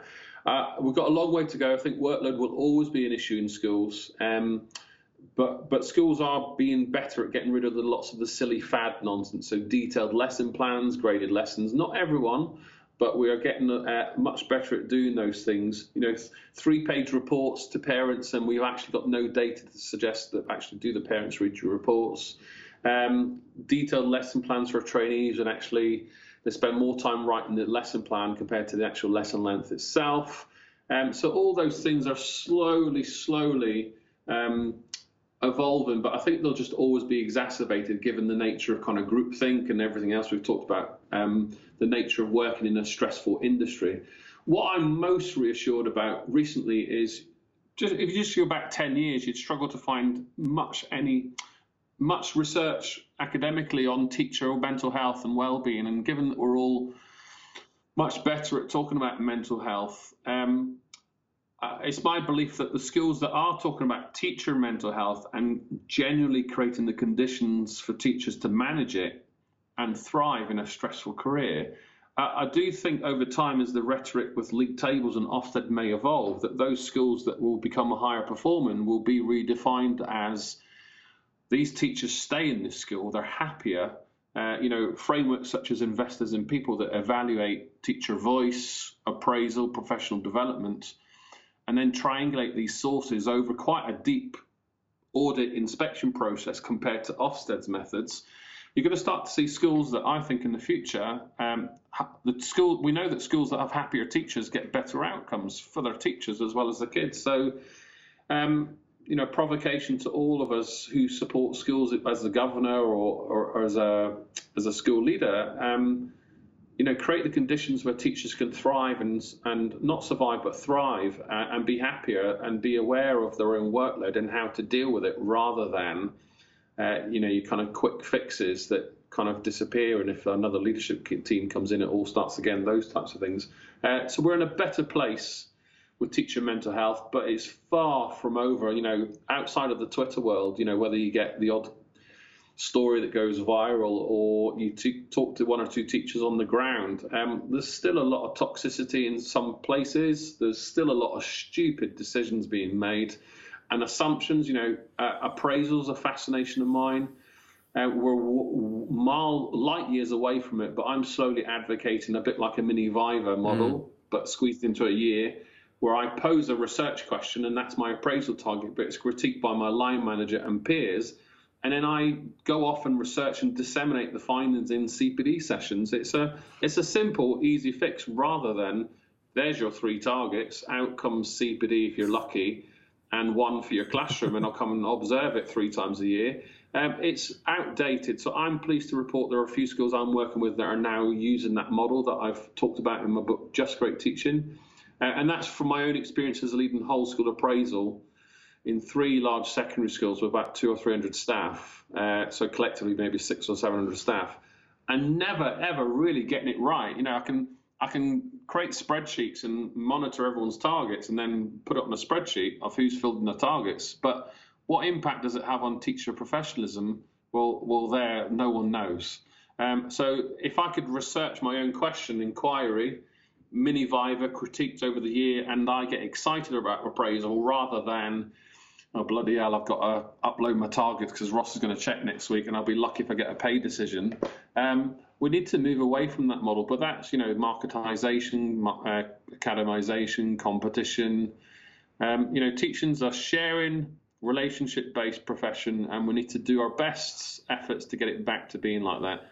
Yeah, absolutely. Because children aren't widgets, are they? They're like they're not widgets. They're no. little complicated people, and uh, and you know, like marketization of the school system is just the wrong model. You know, performance related pay, like you say, like it encourages people to stop sharing resources. It's just totally wrong headed. And I, I really appreciate all of the work that you've done in this area over the years. And I know that you've been, you know, very keen on, you know, trying to reduce teacher workload, which is one of the, the number one, re, you know, reasons for teachers struggling and to, mm-hmm. to leave the profession as so many do. And you know, one of the first things that I came across of yours was the five minute lesson plan, which was uh, I loved it, and I, I, still do. You know, that was absolutely mm-hmm. cha- changed my uh, my teaching practice. Um, to help me just to think very clearly about what it was that I was trying well, to do. There's a story about that that not a lot of people know, but um, uh, I'm sure, do you know John Bayley, the original teacher's behavior guru? No. Oh, the guy who so was John, on Teachers TV. Teachers yeah, TV. Okay, yeah, okay. so we're going back to a certain era. So he's a bit like the UK version of Bill Rogers. Um, so John Bayley, um, who I've known fondly for 15, 20 years, part of my own teacher training, um, and Katharine Birbalsingh, who, I, who I'm sure you'll know, they both came together and created the five minute plan. Um, and working with John, he brought it to me and left it on my table. And I, did, I, I played around with my own classroom for years, thought this is great. And then just using my own thinking and my use of technology, I thought, well, uh, in fact, actually, I tweeted it before an Ofsted inspection. I've just scribbled this five minute lesson plan for an Ofsted inspector, and I, I use the word viral, but it, it was really seen and, and, heard on Twitter at the time. This is 2013 when you had to give detailed lesson plans to your inspectors. Um, so, and this is me. I'd, I'd, seen I'd seen this resource for about five or six years at the time. So this is when it started to be shared by me on my channel, and then it started to literally uh, be sucked up everywhere. So last time I checked on the TES and on my website, it's probably pushing two million downloads, which is which is crazy. So you know, for every pound. um, but it's been wonderful to see it be used and adapted by loads of people all around the all around the world. Uh, to still hear stories from people like yourself or an experienced teacher who nearly left the profession. He turned around the lunch queue and said to me, your five minute lesson plan stopped me leaving the profession. Wow. Uh, to millions of NQTs that have used it as they've moved away from the detailed planning that their institute tells them to use or their school to then more of a autonomous free thinking model in their own classrooms. It's been such a powerful tool to unlock uh, teacher potential and thinking for classroom planning. And uh, it's evolved into all aspects of school life now. So I think I've got about 40 of them now. Assessment, questioning, an Ofsted plan. There's an Ofsted plan there as well. Uh, when the phone rings, what, what to go through when you're talking about uh, the Ofsted inspection with an inspector that's knocking on your door. Um, so there's about 40 incarnations of the five minute plan. All it is is putting complex aspects of school life into a five minute thought process that you scribble on uh, to just kind of help that cognitive load. And they've been really popular, so they're all on my site. Um, and uh, saying it out loud, I probably should do more to kind of share those because they just lurk on my site, and I don't really do much about spreading them anymore. But the five-minute le- lesson plan um, is a well-oiled machine. Uh, the vast majority of the Twitter world are familiar with it, but there's a lot of new teachers in the profession who join the profession who aren't. So once or twice a term, I just tweet it out just to kind of make sure that people see it. And um, I've seen loads of people use it for interviews and get jobs and all sorts. So it's a great, great tool. But uh, inspired by Birbalsingh and Bayley, I suppose, uh, two great educational thinkers of our time. Yes, indeed. That's that is news to me. Uh, Thank you. And and just while we're in positives, I think that we mentioned Mark Quinn earlier. I think it would be good to talk about the verbal feedback project that you did with him yes. while we're talking about workload. Yeah, so again, going back, workload and um, Ofsted bias, and my life as a deputy head, walking around school into loads of different subjects I didn't really understand, trying to impose a teaching and learning policy, feedback marking, all the nonsense about verbal feedback stamps, and the lack of research and what have you. I was really keen. So I started on my Twitter channel and I had 110 schools sign up in six countries. So I tried on my own without really having an academic hat on to collect data from all these schools in terms of you know, a sample class and a control class conducting verbal feedback strategies that I was promoting through Mark Plan Teach. Long story short was on my travels, I came to UCL to do a job, and I mentioned to Sandy Sandy Carley at the time, who was leading the kind of teacher takeaway workshops. Look, I've got this interesting project. I've got loads and loads of data. Um, would you be willing to consider the the research proposal as a project? And long story short, is Mark jumped on board with a few others, and we got 13 teachers together in seven disadvantaged schools over five days of that last academic year. And these schools are notoriously labelled as disadvantaged, high pupil premium numbers, but also in schools where you're more likely to tell your teachers to mark once a week and use the purple pen of progress or whatever it would be. So it was very reassuring to get these school leaders to allow these teachers out. And essentially, I showed the teachers the strategies. Mark uh, work with the teachers in terms of ethics and data collection and thinking more critically as a teacher researcher.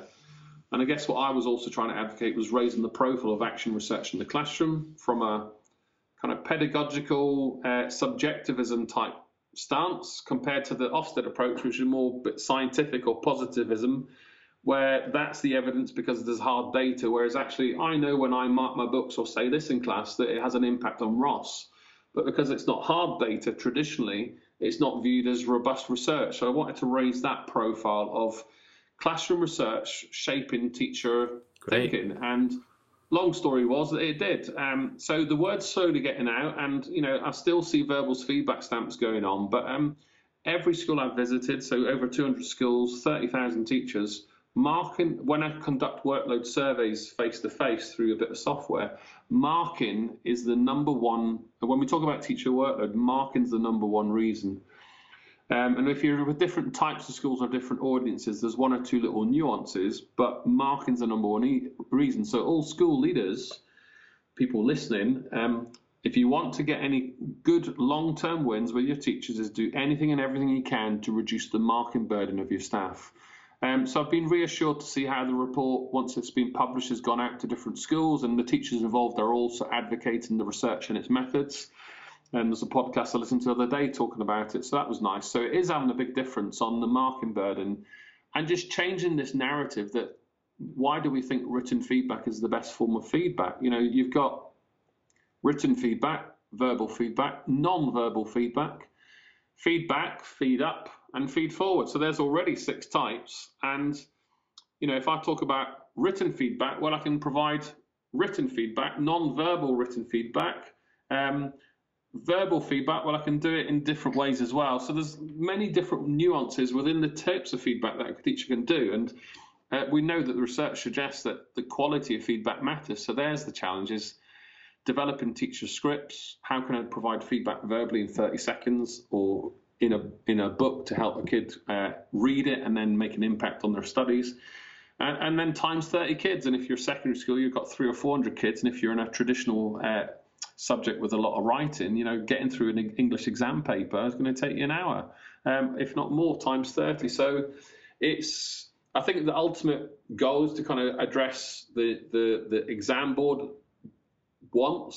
So in terms of coursework or exam production, and you know thinking about how we can change the way that we assess. So I was involved in a research study a number of years ago, comparative assessment, uh, where you just compare kids' work uh, very quickly, and uh, if you you could at least through a screen you could uh, sample kids' work two or three seconds.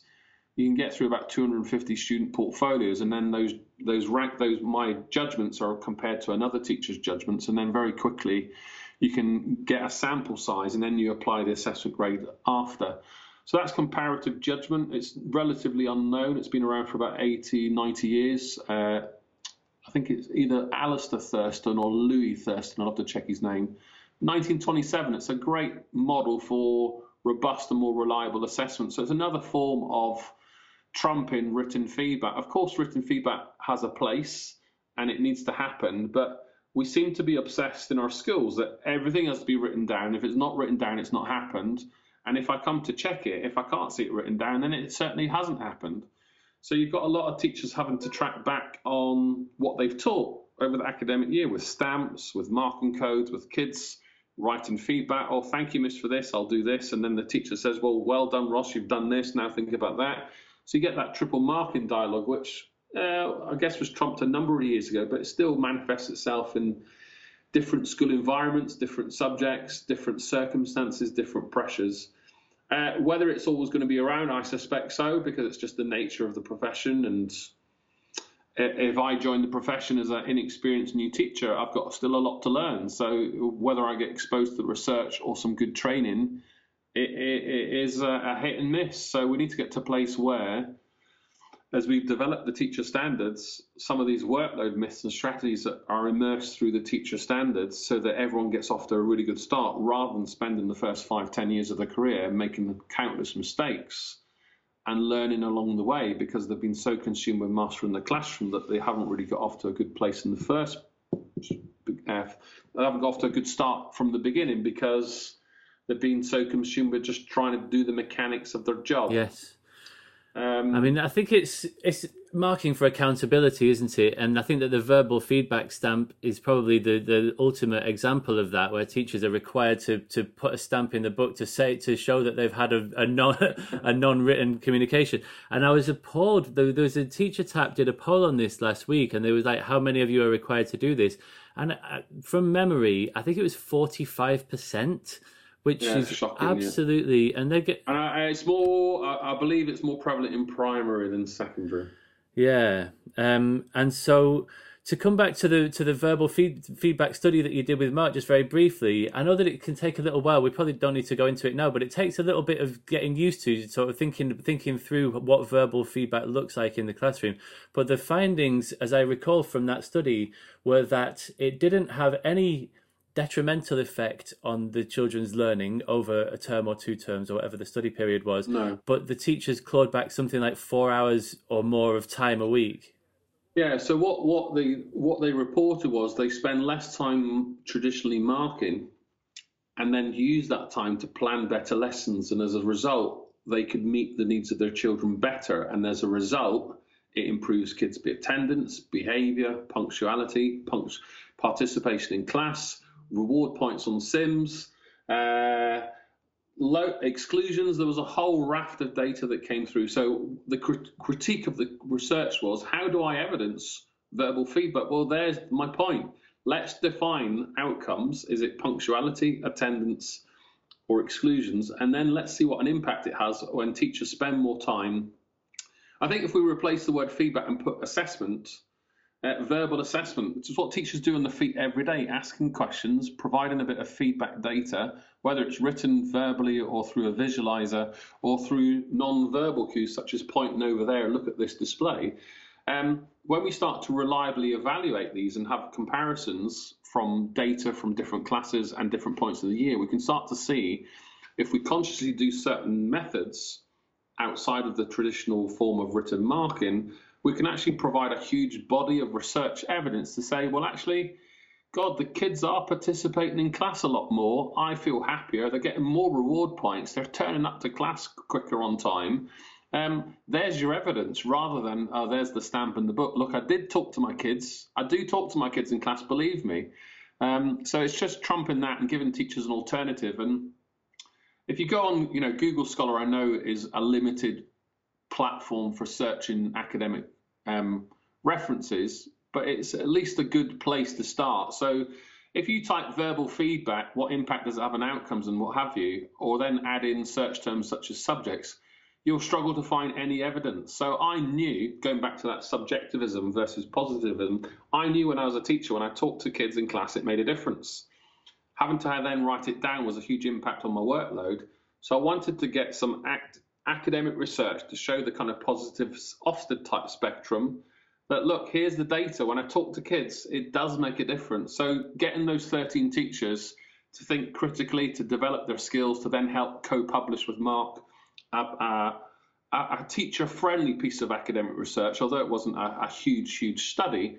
Um, it's a good starting point for the profession, and it has made a difference to those I know who have taken part of it, and also the schools that they work with, and the ripple effect of other people reading it on social media. Um, so schools as far away uh, overseas that I've been working with have, have really thought about it. The schools that I've worked with remotely through lockdown, uh, it's been part of my work that I've been sharing there. So it gives people a bit of evidence to consider that actually not everything does need to be written down. So let's read it, consider it, take the bits that we think will be useful for our context, and see if we can support teacher mental health in that workload rather than perpetuate the bias again, which then is validated by visiting inspectors. Because if you write in your policy, you will stamp books and do this marking code, and that's in your policy, then Ofsted will come in and test it through your leadership and management. If you want your teachers to do X, well, let's go and see if it's actually happening. If it's not happening in James's classroom, then it's not consistent. And if it's not consistent, then leadership and management is not robust and strong enough. So therefore, you have a problem with leadership and management as well as your teaching and learning.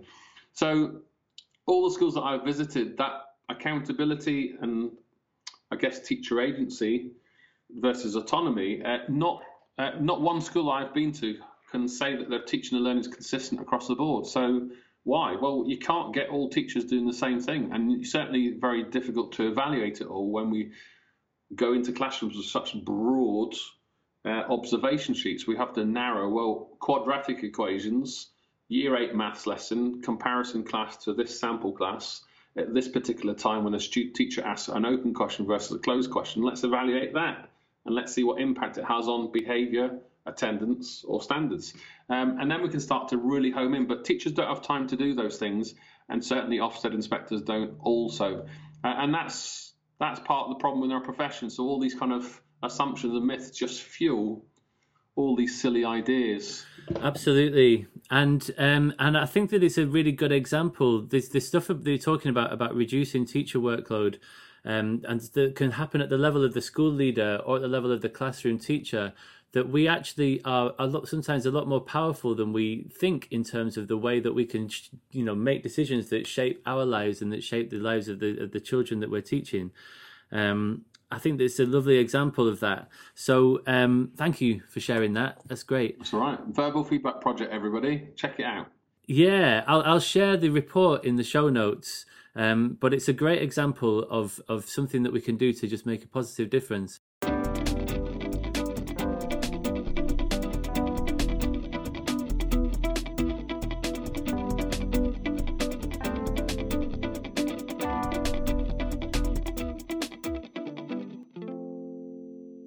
Okay, um, academization. I know you're keen to to talk about. Yeah. Um, well, where do we start? Well, well, you know, does academization improve school standards? There's a good question. Has it uh, unleashed head teacher or teacher autonomy? Um, some people will say yes, some people will say no. So I think we should unpick it. Um, there's a great piece of research. I'm just getting it up in front of me. Um, it was published a few years ago, 2016, and essentially evaluated 160 academies who'd been labelled special measures and then their transition. And it's got a really interesting, um, you know, Ofsted now use the term stuck schools, you know, disadvantaged schools, certain type of kids.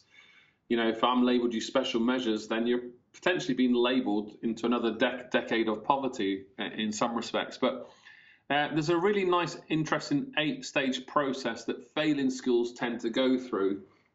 So I'll just uh, kind of go through them. The first one is um, the leadership and the objectives of the school. What tends to happen in a failing school, if you sack that head teacher, you're bringing up a new leader, so you appoint a new head teacher, and then the objectives are redefined and in some respects narrowed down. You will, you know, these standards, that type of stuff. Then what happens is that market perception uh, we rebrand the school, new colour, new uniform, new logo. Let's paint the building, and then we communicate to the public, uh, the parents, that there's been a new change in leadership, and that this academy is going to save the day. Um, and this is not everywhere, but this is kind of the the kind of a, a, a process that happens um, in this piece of research. The third stage is the resources. So you either expand various services, or you improve admissions, or you reshape the admissions, whether it's ostracizing some kids or not.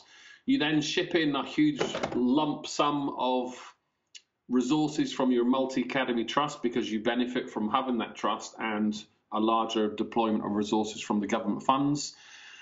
You then think about student quality, so then you might exclude kids that don't toe the line, don't wear the uniform, don't behave. You know, behaviour policies revamped. We improve the admissions or the type of student that's attending the school, and then the school might not might also take on another school um, or acquire bits of land and all those types of things. Then the next stage, uh, I guess stage five, is this kind of structures. So the leadership structure, you centralize activities, uh, headquarter resources.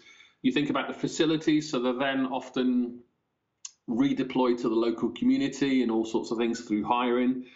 The next stage, stage six, is that you know think about stability. You then try to improve student attendance, behaviour, all those, you know, even teacher attendance in some respects. Then the next stage would be kind of capability of your kids as well as your teachers, and then the final stage would be introducing performance development systems. And all these skills that were evaluated in the research, essentially they all went through that same model, rebrand the school, new leadership and all sorts. But actually the research found that um, it didn't actually make a long-term impact. You know, after 10, uh, how long have we been doing academization for? Um, I, I, actually worked in one of the very first academies. Um, 2000, uh, pre 2010, it came under Labour government actually. Yeah, yeah. Um, so what we need to do now is, if research on academisation has it actually improved school standards, or is it just folklore? You know, has academisation improved teaching, uh, exam scores, or is it just reshaping how schools compete and how governments deploy funding to save more money? Um, you know, if I worked for the government, you know, many people do who have got experience in the Office for National Statistics or what have you. Uh, if I want to save taxpayer cash and then politically say, well, actually, we're spending less, but our schools are performing better, so we're not going to spend any more on teacher salary or school buildings. That sounds great to some people in the public. So why should we spend more if it doesn't make a difference when we can actually spend less and actually standards are rising? You know, you've got a a crowded curriculum right now. You've got teachers on uh, a kind of austerity type salary for the last 10 years, as well as schools. And if you're thinking about the PISA rankings and you believe in all that methodology, well, the likes of Nick Gibb will say, well, actually, we're getting even better reading and maths and science scores than we've ever had before. So we should carry on with our methods and our uh, policies because they're working and we're spending less.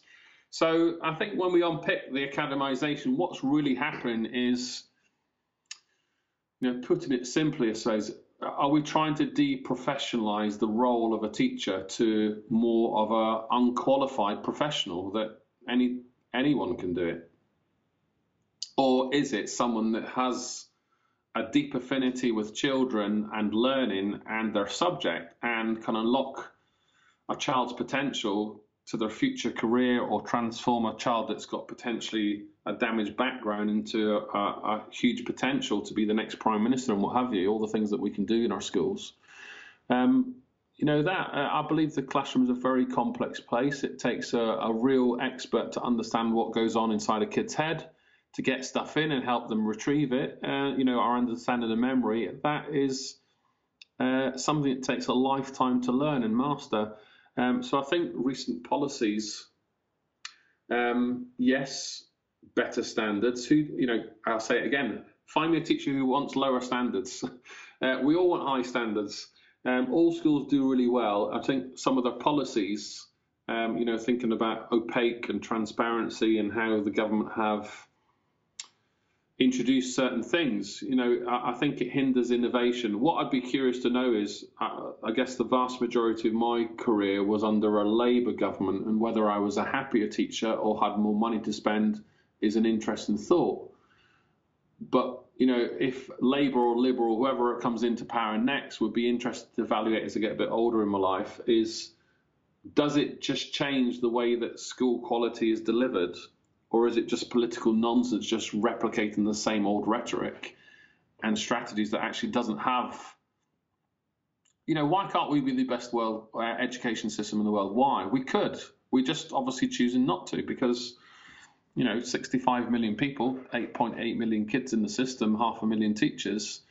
It, um, it, it, it's a tough it's a tough ask to get everyone pulling their socks up on the funding or resources that we have to get the best potential. But uh, you know, government play a big role in unlocking our true potential and giving us the autonomy, but without it getting too political. Um, here lies the the, the the the kind of problem that we all have.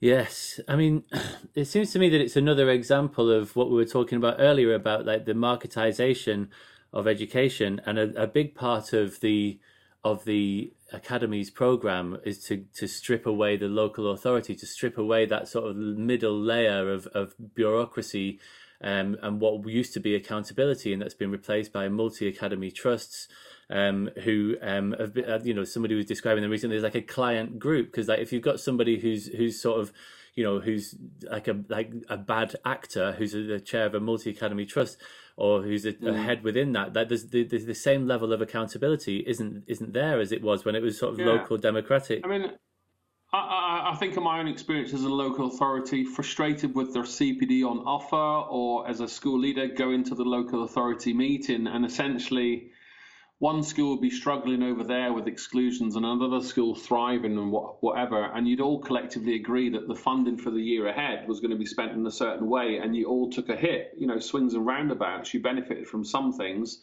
and you didn't benefit from other decisions. So that, in some respects, local authority level, kind of hindered your own autonomy as a school. Um, you know, so there's the benefits to working in the local authority or wanting a common goal, but I think it's the it always comes back to how schools are ranked and filed through league tables that creates this um, competition between each other, and I think competition is a good thing.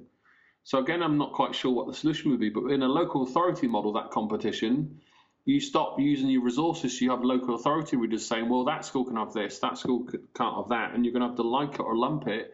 This is where the resources are needed to use. Whereas at least the academy model does give you that freedom. You get your direct funding, you can choose to spend it how you want, and there are certain accountability things that we have to follow. But you know, all the stories we see in the press with academization and spending funding and teacher professional standards and whatever else. It'd be interesting to know if those stories, and I suspect they did, all happened under a local authority model. Because let's face it, we got some, we've got inadequate leadership in all aspects of society, and we can all do better. Um, I'd be interested to know if that always happened before recent policies and if it will continue to happen in the future. And I think where people are involved and there's a large um, interest from the general public in how things are deployed, I think we're always going to be wanting to improve things. We'll always make mistakes. Um, whether we can learn from them and stop making the same mistakes is the critical question. So I guess the key question again is does the academization of parent autonomy actually improve school standards, or is it just a mask for spending less? Uh, yeah, well, I mean, I don't know if it, is it even about spending less. Uh, it's hard to it's hard to understand.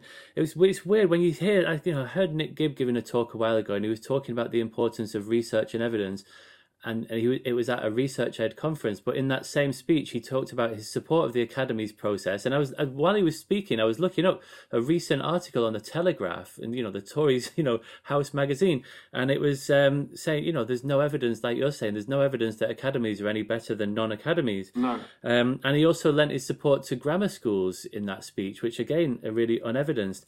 It seems to be that it seems like it's therefore clear that it's more about ideology than it is about research and evidence and that they genuinely seem to believe in the, the idea in the marketplace and this idea of competition and deregulation. If you strip away all this bureaucracy and accountability, then we'll you know free free schools up to sort of to do whatever they need to do. But even with all of the money that's gone into it and the new buildings, and some of the very predictable, unethical practices that we've seen around things like off rolling and soft selection.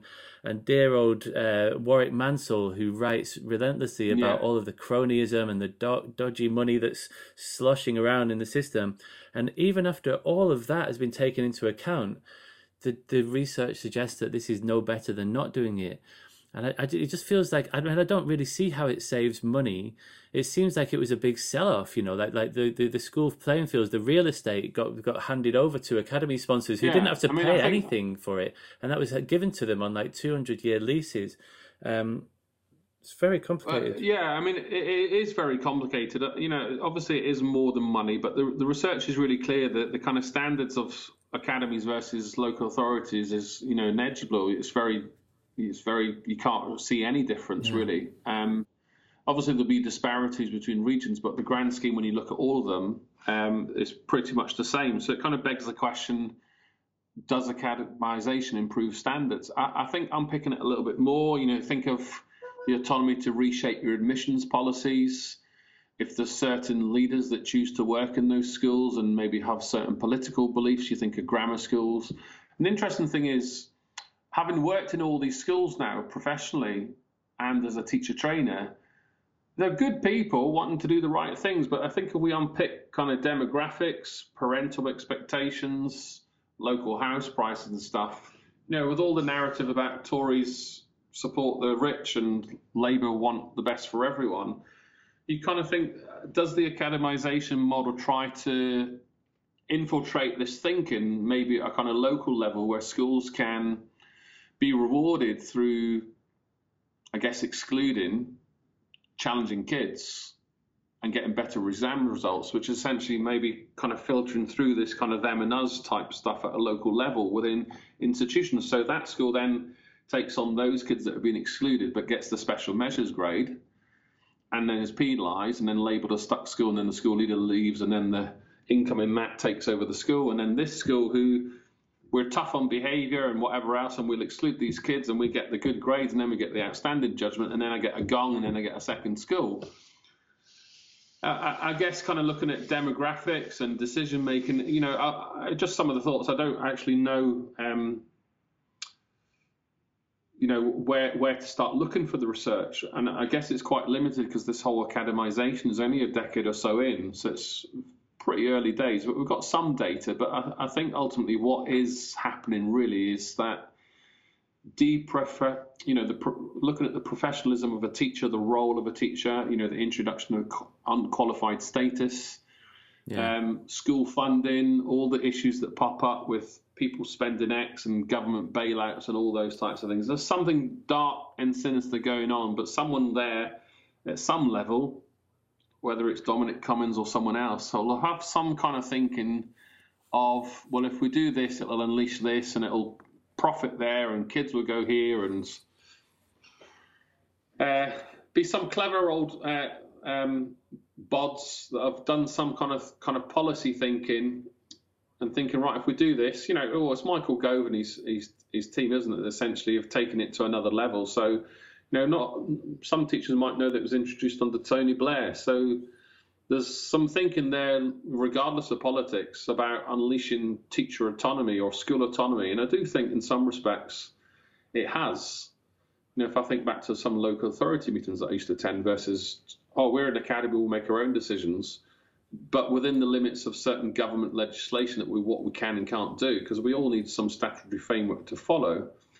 Um, I think what we still need to find out is what impact has it had, uh, and I think if we just push all the extreme stories and noise to one side and look a bit deeper, it'd be interesting to find out what what purpose is it serving or what unintended consequences is it having on teachers, communities, and, and kids. Yeah. So so you're essentially saying that we we we just need to know more at this point. You, you, we're not. yeah, we don't. We don't. yeah, know. we're not looking at solutions to this, and it's very difficult to see. You know, in the last Labour manifesto, they were talking about bringing all schools back into local authority control, but what what limited understanding I have of the legal implications of that is that it would be a nightmare. It would cost like insane amounts of money because of the because of the you know the real estate and all of the just the legal nature of what would have to have to happen Yeah. to to reverse that. I mean, what you know, I, think there's lots to, lots to say about local authorities working with schools closest to them and best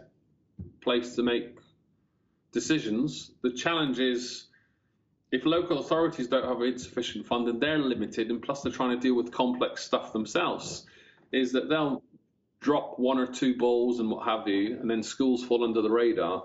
I guess compared to the MAT model, where you've got families of schools operating across a larger region, um, the, the challenge is that MAT might roll out the same policies for all its schools, which you can understand to a degree, but then those will need to be refined at a local level. But at least my, my, my thought is, are we just read? Well, we are. We're redeploying local authority school leadership in a close knit hub to 10 or 20, 40 schools, all spread geographically around a wider location, which sounds romantic, but probably makes the job physically a lot more harder. Um, although there's apparent autonomy, but you know, who's to say in the next 10 years we just have local authority leadership redefined as an academy model, but with schools spread all over the place. And then in 10, 20 years, we'll think, oh, hang on, you're a local authority, you're a multi academy trust for 30 schools, but they're all over the place. How on earth do you best deploy your resources and your staff when you're so uh, spread out all over the place? You know, we'll come full circle. I'm, I'm absolutely confident we will. And we'll, we'll shape it back. And I think the, the bottom line is it will always cost money it, it goes back to how much are we prepared to invest in our state schools. You know, we haven't talked necessarily about the independent sector here either, um, but it's it's very complicated. We're all different people. We all want different things. Yes, indeed. Yeah, yeah. Um, I mean, that's a whole other conversation. I don't know if we could we could really do justice to that at the moment. Um, but it's a fascinating question. Um, I think that it would be good to, to, to talk about one more thing, if, if we may, before we draw this to a close. So we've talked about like challenges that we face at the structural level. We talked about Ofsted and we talked about academisation. Um, to bring it back to like the level of the teacher or the school, the school, the school level. Um, there's a couple of things that we spoke about yesterday that, that possibly sort of interrelate. One of them is about social media and the blurred lines between teachers' sort of personal and professional behaviours um, mm. online. Mm. Um, and how and how toxic that can often be. You talked about the positives of, of blogging and tweeting earlier, but it can be very very toxic place, very tribal. People having pile-ons. There's people joke about the half termly beef that happens, but it's but it's yeah. not fun when you hit the heart of it. And I've, I've learned now how to not be, but um, I've been in that place in the past, and it, and it can be very, very unpleasant.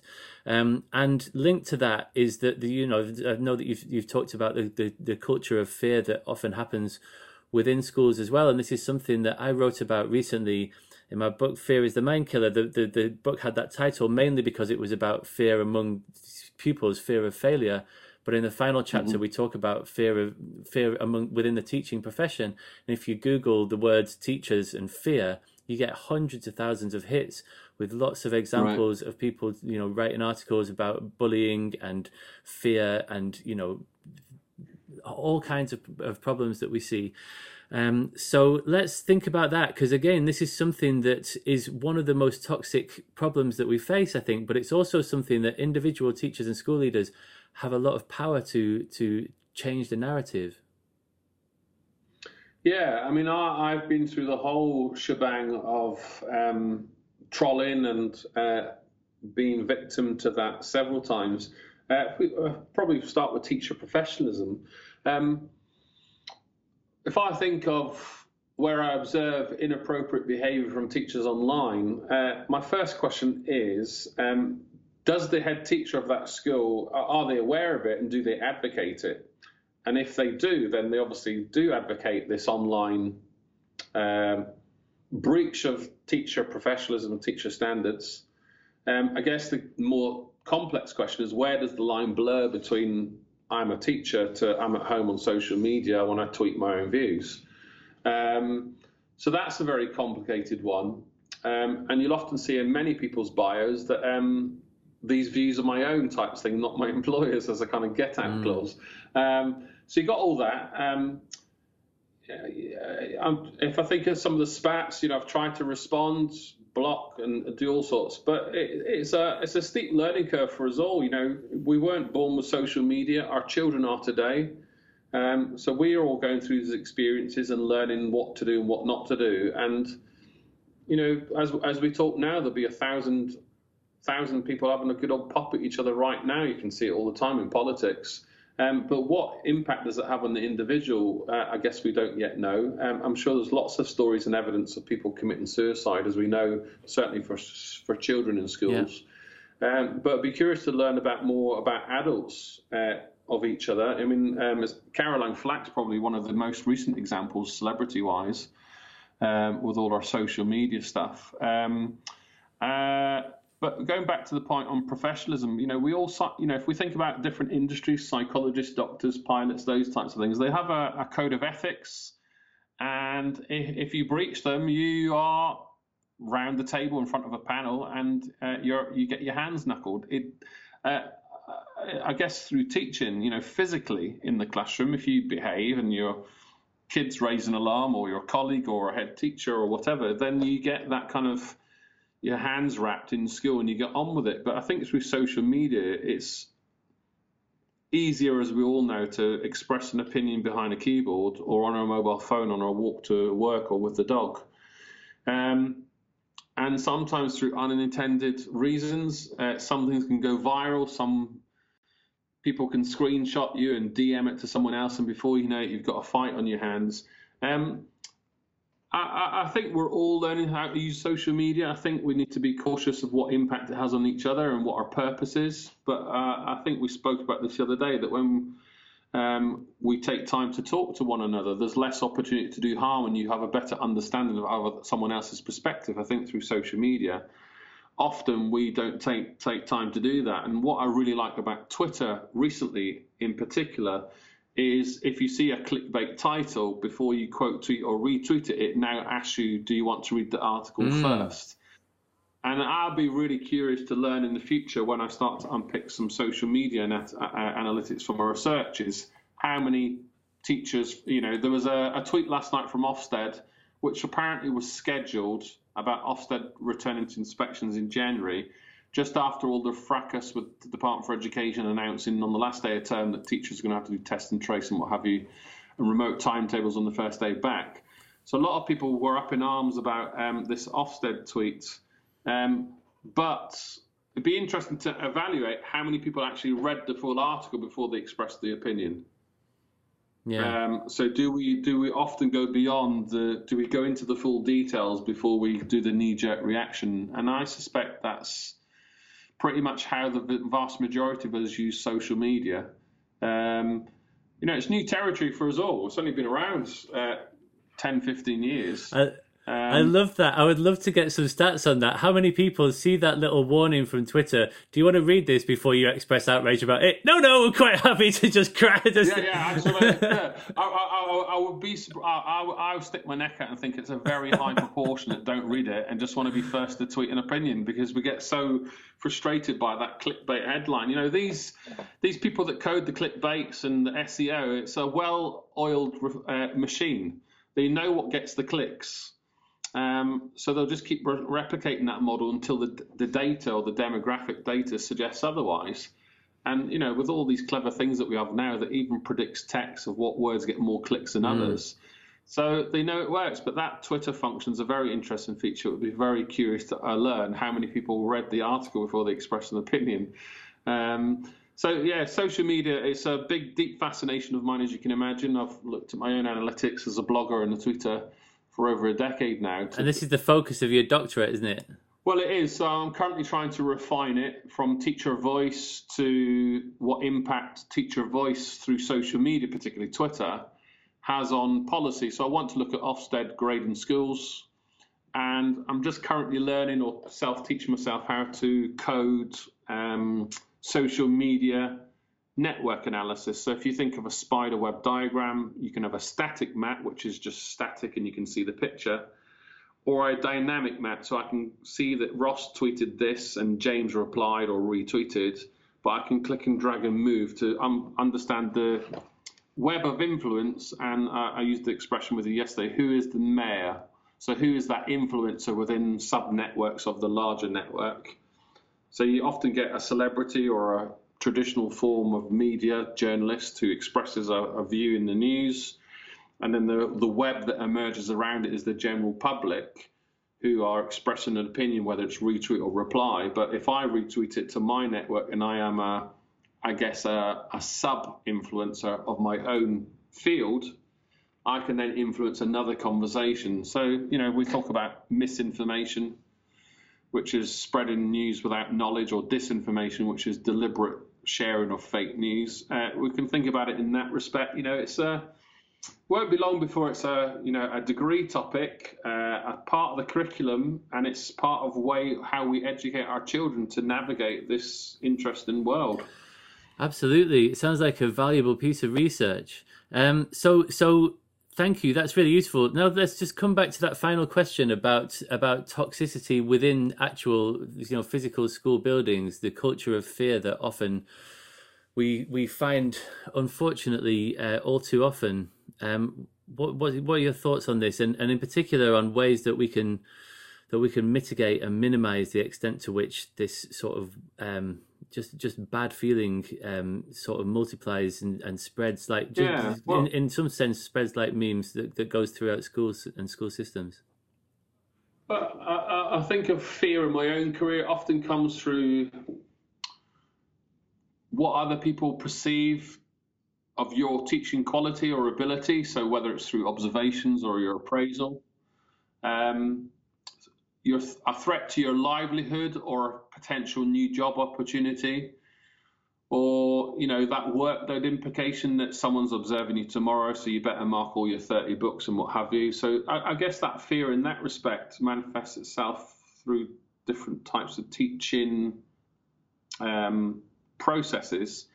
Um, that you know teacher fear other other other ways aspect or other aspects come you know manifest itself through relationships and bullying um, and we can't all get on with everyone if you're working in a large school with 100 plus staff then sometimes you'll barely know somebody's name and you know my leadership of a large school every day you would have a new new body a new member of staff in whether it was a supply teacher or a visitor so if it's your job as a school leader to know everybody's name and that's a full-time job in itself. You, your teachers and general body have got no chance trying to understand who people are walking around the school if if they're tied to their classroom 90% of the time, and then trying to do all their admin and behaviour and whatever else uh, in the limited free time that they've got. So I think uh, I'll go back to I, was, I did a podcast with um, a Harvard professor, Dr. Tina Owen Moore and she wrote a fabulous book called The Bully, uh, the Milwaukee, uh, The Alliance Way, and it's the first bully-free school in America. And if you t- just type uh, The Alliance Way on Google, you can search it. And she said something that I've never forgotten. And she said, when people take time to understand one another, there's less opportunity to do harm. So thinking about bullying or relationships or conversations, you know, this is the longest podcast I've ever been on, but you know, what I liked about what you said was that you like to go slow and you like to get deep into the conversation. Well, you and I really get, well, you, at least in this conversation, you really understand my perspective of my role and my life as a blogger a lot more by having this deep conversation. And for people listening, you know, particularly one or two critics who might be listening, you might have a better understanding of my perspective or why I view the world a certain way in teaching because of my own experiences. My experiences are valid; they might not be valid to you because they're not your experiences. But at least having the conversation about it, you've got a better chance of understanding. Uh, my recent research with the brain, uh, empathy and sympathy are dedicated parts of the, the cortex.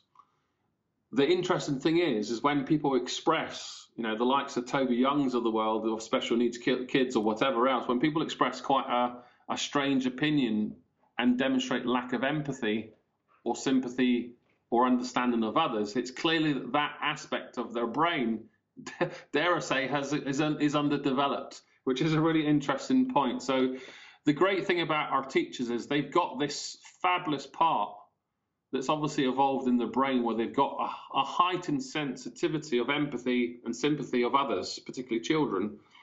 the, the the danger where it's lost in terms of fear in schools is when we impose metrics, observation forms, which in, which then turn into exhaustion, lack of sleep, insomnia, depression, or a huge you know increase in workload beyond the normal workload that I'm expected. So that manifests itself in fear, um, lack of understanding, misconception about Ross's ability to be a great teacher because he's just lost his mojo, or no one's really taken a chance to understand that he's just gone through a premature birth and he's not sleeping at night because he's up every hour of the night trying to feed his child.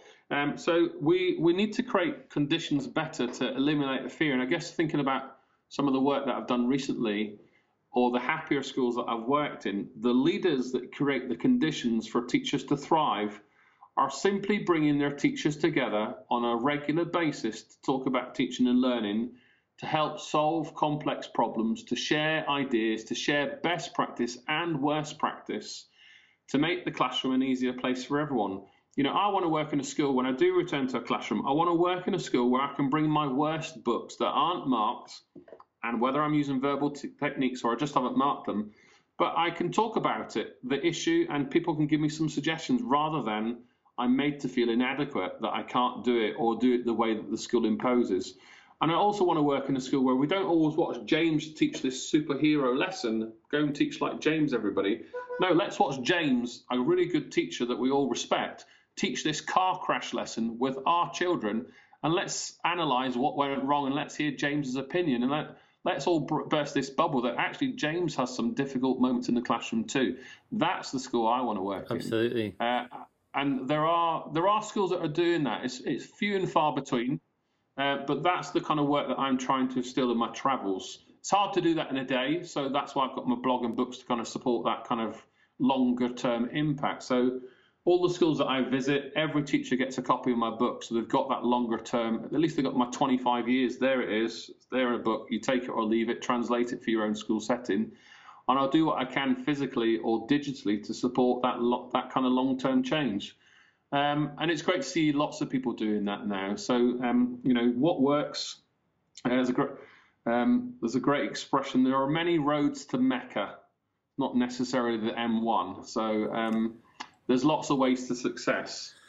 I love it. And it's so simple, isn't it? When you when you put it like that, and the people who really understand this, if you listen to people like Brené Brown, who's got a wonderful podcast, it's just a it's connection, isn't it? And like you say, the answer to this this fear this fear culture and the toxicity and the bullying is understanding, and you develop understanding by just bring, like you say, bringing people together and getting them to talk about stuff and doing so in a free way, you know, so that there's not always mm-hmm. an agenda with every minute of a of a teacher teacher you know meeting or gathering agendaed, and then the, you know at the end there's yeah. any other business, and everyone just keeps their head down because they all just want it to end. Well, I, I think you know, uh, I think the, the research on you know teaching is one of the most stressful occupations. So I think half half of it is through stress and lack of time and that then translates into I don't really understand your priorities.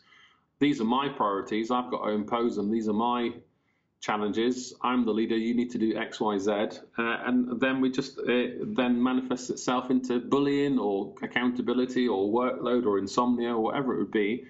Um, so it, it's a challenge, but that's the pressure our school leaders are under and our teachers. Uh, but there are schools that can, on difficult circumstances, create those cultures, uh, and it, it, boils down to good leadership, experience, you know, trusting you to do the right thing, balancing those external pressures, balancing the resources that you have, supporting your teachers. It's not an easy job. It certainly isn't. Uh, there's a, one of the next um, podcasts I'm going to publish was an amazing conversation that I had with a guy called Kulvarn Atwal. I don't know if you come across him. I know. Yeah, I've got Kulvarn. Yeah, yeah, he's brilliant. Um, and he had a really similar experience to all the things we were talking about earlier when he became a head and he was told he just needs to observe, observe, observe, judge, judge, judge, grade, grade, grade. And he was like, I'm not going to do that. I'll be doing a doctorate about workplace learning and I'm going to invest in my staff and we're going to go really deep on assessment for learning. They're all going to do action research and we're going to use it to create a policy. And the school improvement partners were like, you're crazy. This is not going to work. You're gonna you're gonna lose your job. But he was like, I'm just mm-hmm. going to do it. And you know, eight years later, the school is recognised as outstanding across the board. He's now the head of two schools, and you know, when you take that bold move, and it's essentially about connection and also about reprofessionalizing teachers. Uh, lots of the teachers in his schools are doing masters qualifications, and that was certainly the yeah. best quali- the best professional development that I ever did by miles was doing a masters. Mm-hmm. Um, mm-hmm. And so um, there's many, there's a lot of hope out there, I think, and and the simple the simple message that I'm getting from the end of that conversation is that you know we're better together. Like you say, when we take the time to have conversations like this, maybe not all quite this long, because I realise that people's people's time is precious. Um, but it doesn't take much to just have those little moments of human connection, and you realise that this person who you've been banging heads with on so- social media for the last three years is actually really yeah. nice. yeah, yeah, exactly. Yeah, we all we're all trying to do the best with our lives and make a difference. We've all got families. We've all got to go to sleep. We all go to the toilet. Uh, you know, we're, we're we're all pretty much doing the same thing. We've just got different pressures, different. Uh, I, I, guess a different set of cards. Um, but ultimately, strip it all back. We all want the best for kids, um, and that's what it's all about. So. Um, yeah, teachers are amazing individuals. Of course, there are no bad actors. Um, that's just an important thing to realize. Uh, Guy Claxton used that line recently because he's got a book coming out that's talking about this whole prog trad thing. But he's like, everybody wants what's right here. It's just that you know we've got different different ways of looking at it. Yeah, I bet I bet that title will go down well on Twitter. So it's a sensational read, honestly. Like, wait, it, it will it will ruffle a few feathers when it comes out, but um, but all to the good, I believe. So my last question is, uh, what's what's the future hold for you? What's what's on your horizon? Well, getting through the pandemic. So I've been at home since March. Um, you know, prior to that, the challenge was for me trying to balance being on the road to schools all around the world um, and trying to manage the website. Now it's gone to the other extreme. I'm balancing the website full time, and fair enough, I'm doing lots of virtual webinars. Um, I think my most immediate pressing milestone is to get through my doctoral upgrade and then try and get something published in the next three or four years uh, would be great. I look forward to going back to Cambridge because all that's kind of come to a halt at the moment. Mm. Um, and using what I learned from that back in my school life has been a fascinating journey already. Um, probably there'll be another couple of books. There's a couple of book contracts on the way, so there'll be a couple of other books. Um, I'd like to see the website maybe go to uh, Another realm, I suppose, I, I launched a membership uh, platform uh, in June. Something again I had been plotting before the pandemic. I just because the pandemic gave me a bit of time, an opportunity to get it stru- uh, constructed behind the scenes from a technical point. So that's going really well, um, and that's given me um, sufficient income to cover the cost of the website and hopefully in a place where it can start to pay my salary in the future. So then it will allow me to start reaching more disadvantaged schools in parts of the UK that I haven't necessarily reached because uh, I, I, I guess people's perceptions are that I, I, must be incredibly expensive to work with with all my kind of digital identity. So I want to start doing a bit more charitable type work I'm in a place now where I can kind of make donations to schools and help free school meals, and I'm a parent governor and those types of things. So I'm enjoying those contributions. Um, so yes, it's getting through my doctorate, managing the website, and I just look forward to getting out to schools. You know, I had Saudi Arabia and Cyprus and Czech Republic all, all on the list, and I've got had Brazil in March. All those things have disappeared. So it's just been great getting around the world, seeing schools in different countries and learning from that. So I suspect in the future I'll have a a Mark Plan Teach a Just Great teaching book written in the grand scheme of how schools approach teaching and learning in other aspects of the world through different influences, not academisation, but different government systems. Um, and different models from you know schools in Africa to uh, grammar schools or private schools through a British system independently overseas. Uh, be quite interesting. Um, so that's kind of future. Um, I love the teacher training, love my writing, love the blog. Uh, I'm not ruling out ever, you know, going back to the classroom in the future. But like I said, I'm having lots of fun. Uh, I'm approaching the big five zero. He says out aloud, thinking that's uh, not too far off. So um, yeah, thinking about you know, slowing down a little and just contributing and sharing and helping teachers as best I can um, is the is the kind of short-term priority. So next three, five years, I suppose, is just getting through all those bits uh, and then re-evaluating. But uh, I'll probably be wrong in all of those. Uh, predictions, uh, such as life. Well, if that's slowing down, Ross, I would I would like to see what speeding up sounds like. I'm gonna have to come to you for some productivity tips.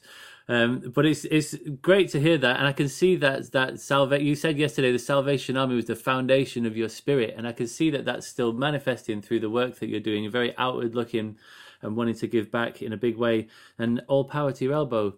So Yeah. thank you very Thank much for spending your time with me. Really appreciate it. It's been lovely to get to know you a bit better. Yeah, and thanks for having me. And if anyone's listened to this and you're the first person, uh, I'll donate a couple of copies of my new book to people that have listened this far. And James can probably put in a little competition on the podcast, and I'll post a couple of books to to listeners who listen to this first. And maybe we can come up with a little question. I don't know. Should we do it now or should we wait something later? Let's do it now. So so um, who founded the Salvation Army? There you go. There's the question. Who was the founder of the Salvation Army? There you go. So if you tweet that to rethinking underscore ed on Twitter, then um, tweet the answer and Mark Plan Teach 2.0 comes with a nice visual guide. So some great dual code in here. You'll like this. There you go. You can see. beautiful. Look at that. That looks Yeah, like Ollie go. Cav's work. It is Ollie Cavs. Yeah, we we did this three years ago. It's just I've never shared it publicly. Um, so I've just had it printed in an updated, revised copy, um, and that publishes in January next year. Um, so I've just packed 70 books and signed them all and posted. And I've got to walk up the hill with 70 books now to the post office. And I've got people in Saudi Arabia, France, Australia, all over the UK who- who've bought one off my website. So it's all very flattering to give back, and people parting with their hard cash for some ideas. It's it's all very flattering. I'm picturing you pushing a bike up a hill now, like that kid in, on the Hovis advert. In fact, the hill's that steep. It is that steep. So it's a good bit of exercise. Living in West Yorkshire now compared to London, uh, it's difficult to find any hills in London. So it's uh, it's good for the calves. I love running up hills. I've gotten into hill running recently. It's brilliant. It knackers you out faster than anything. oh, I haven't- got to that stage yet. So. Stick that on your to-do list. All right. Cheers, Ross. Cheers, James. Thank you, everyone. Time is a measure of change.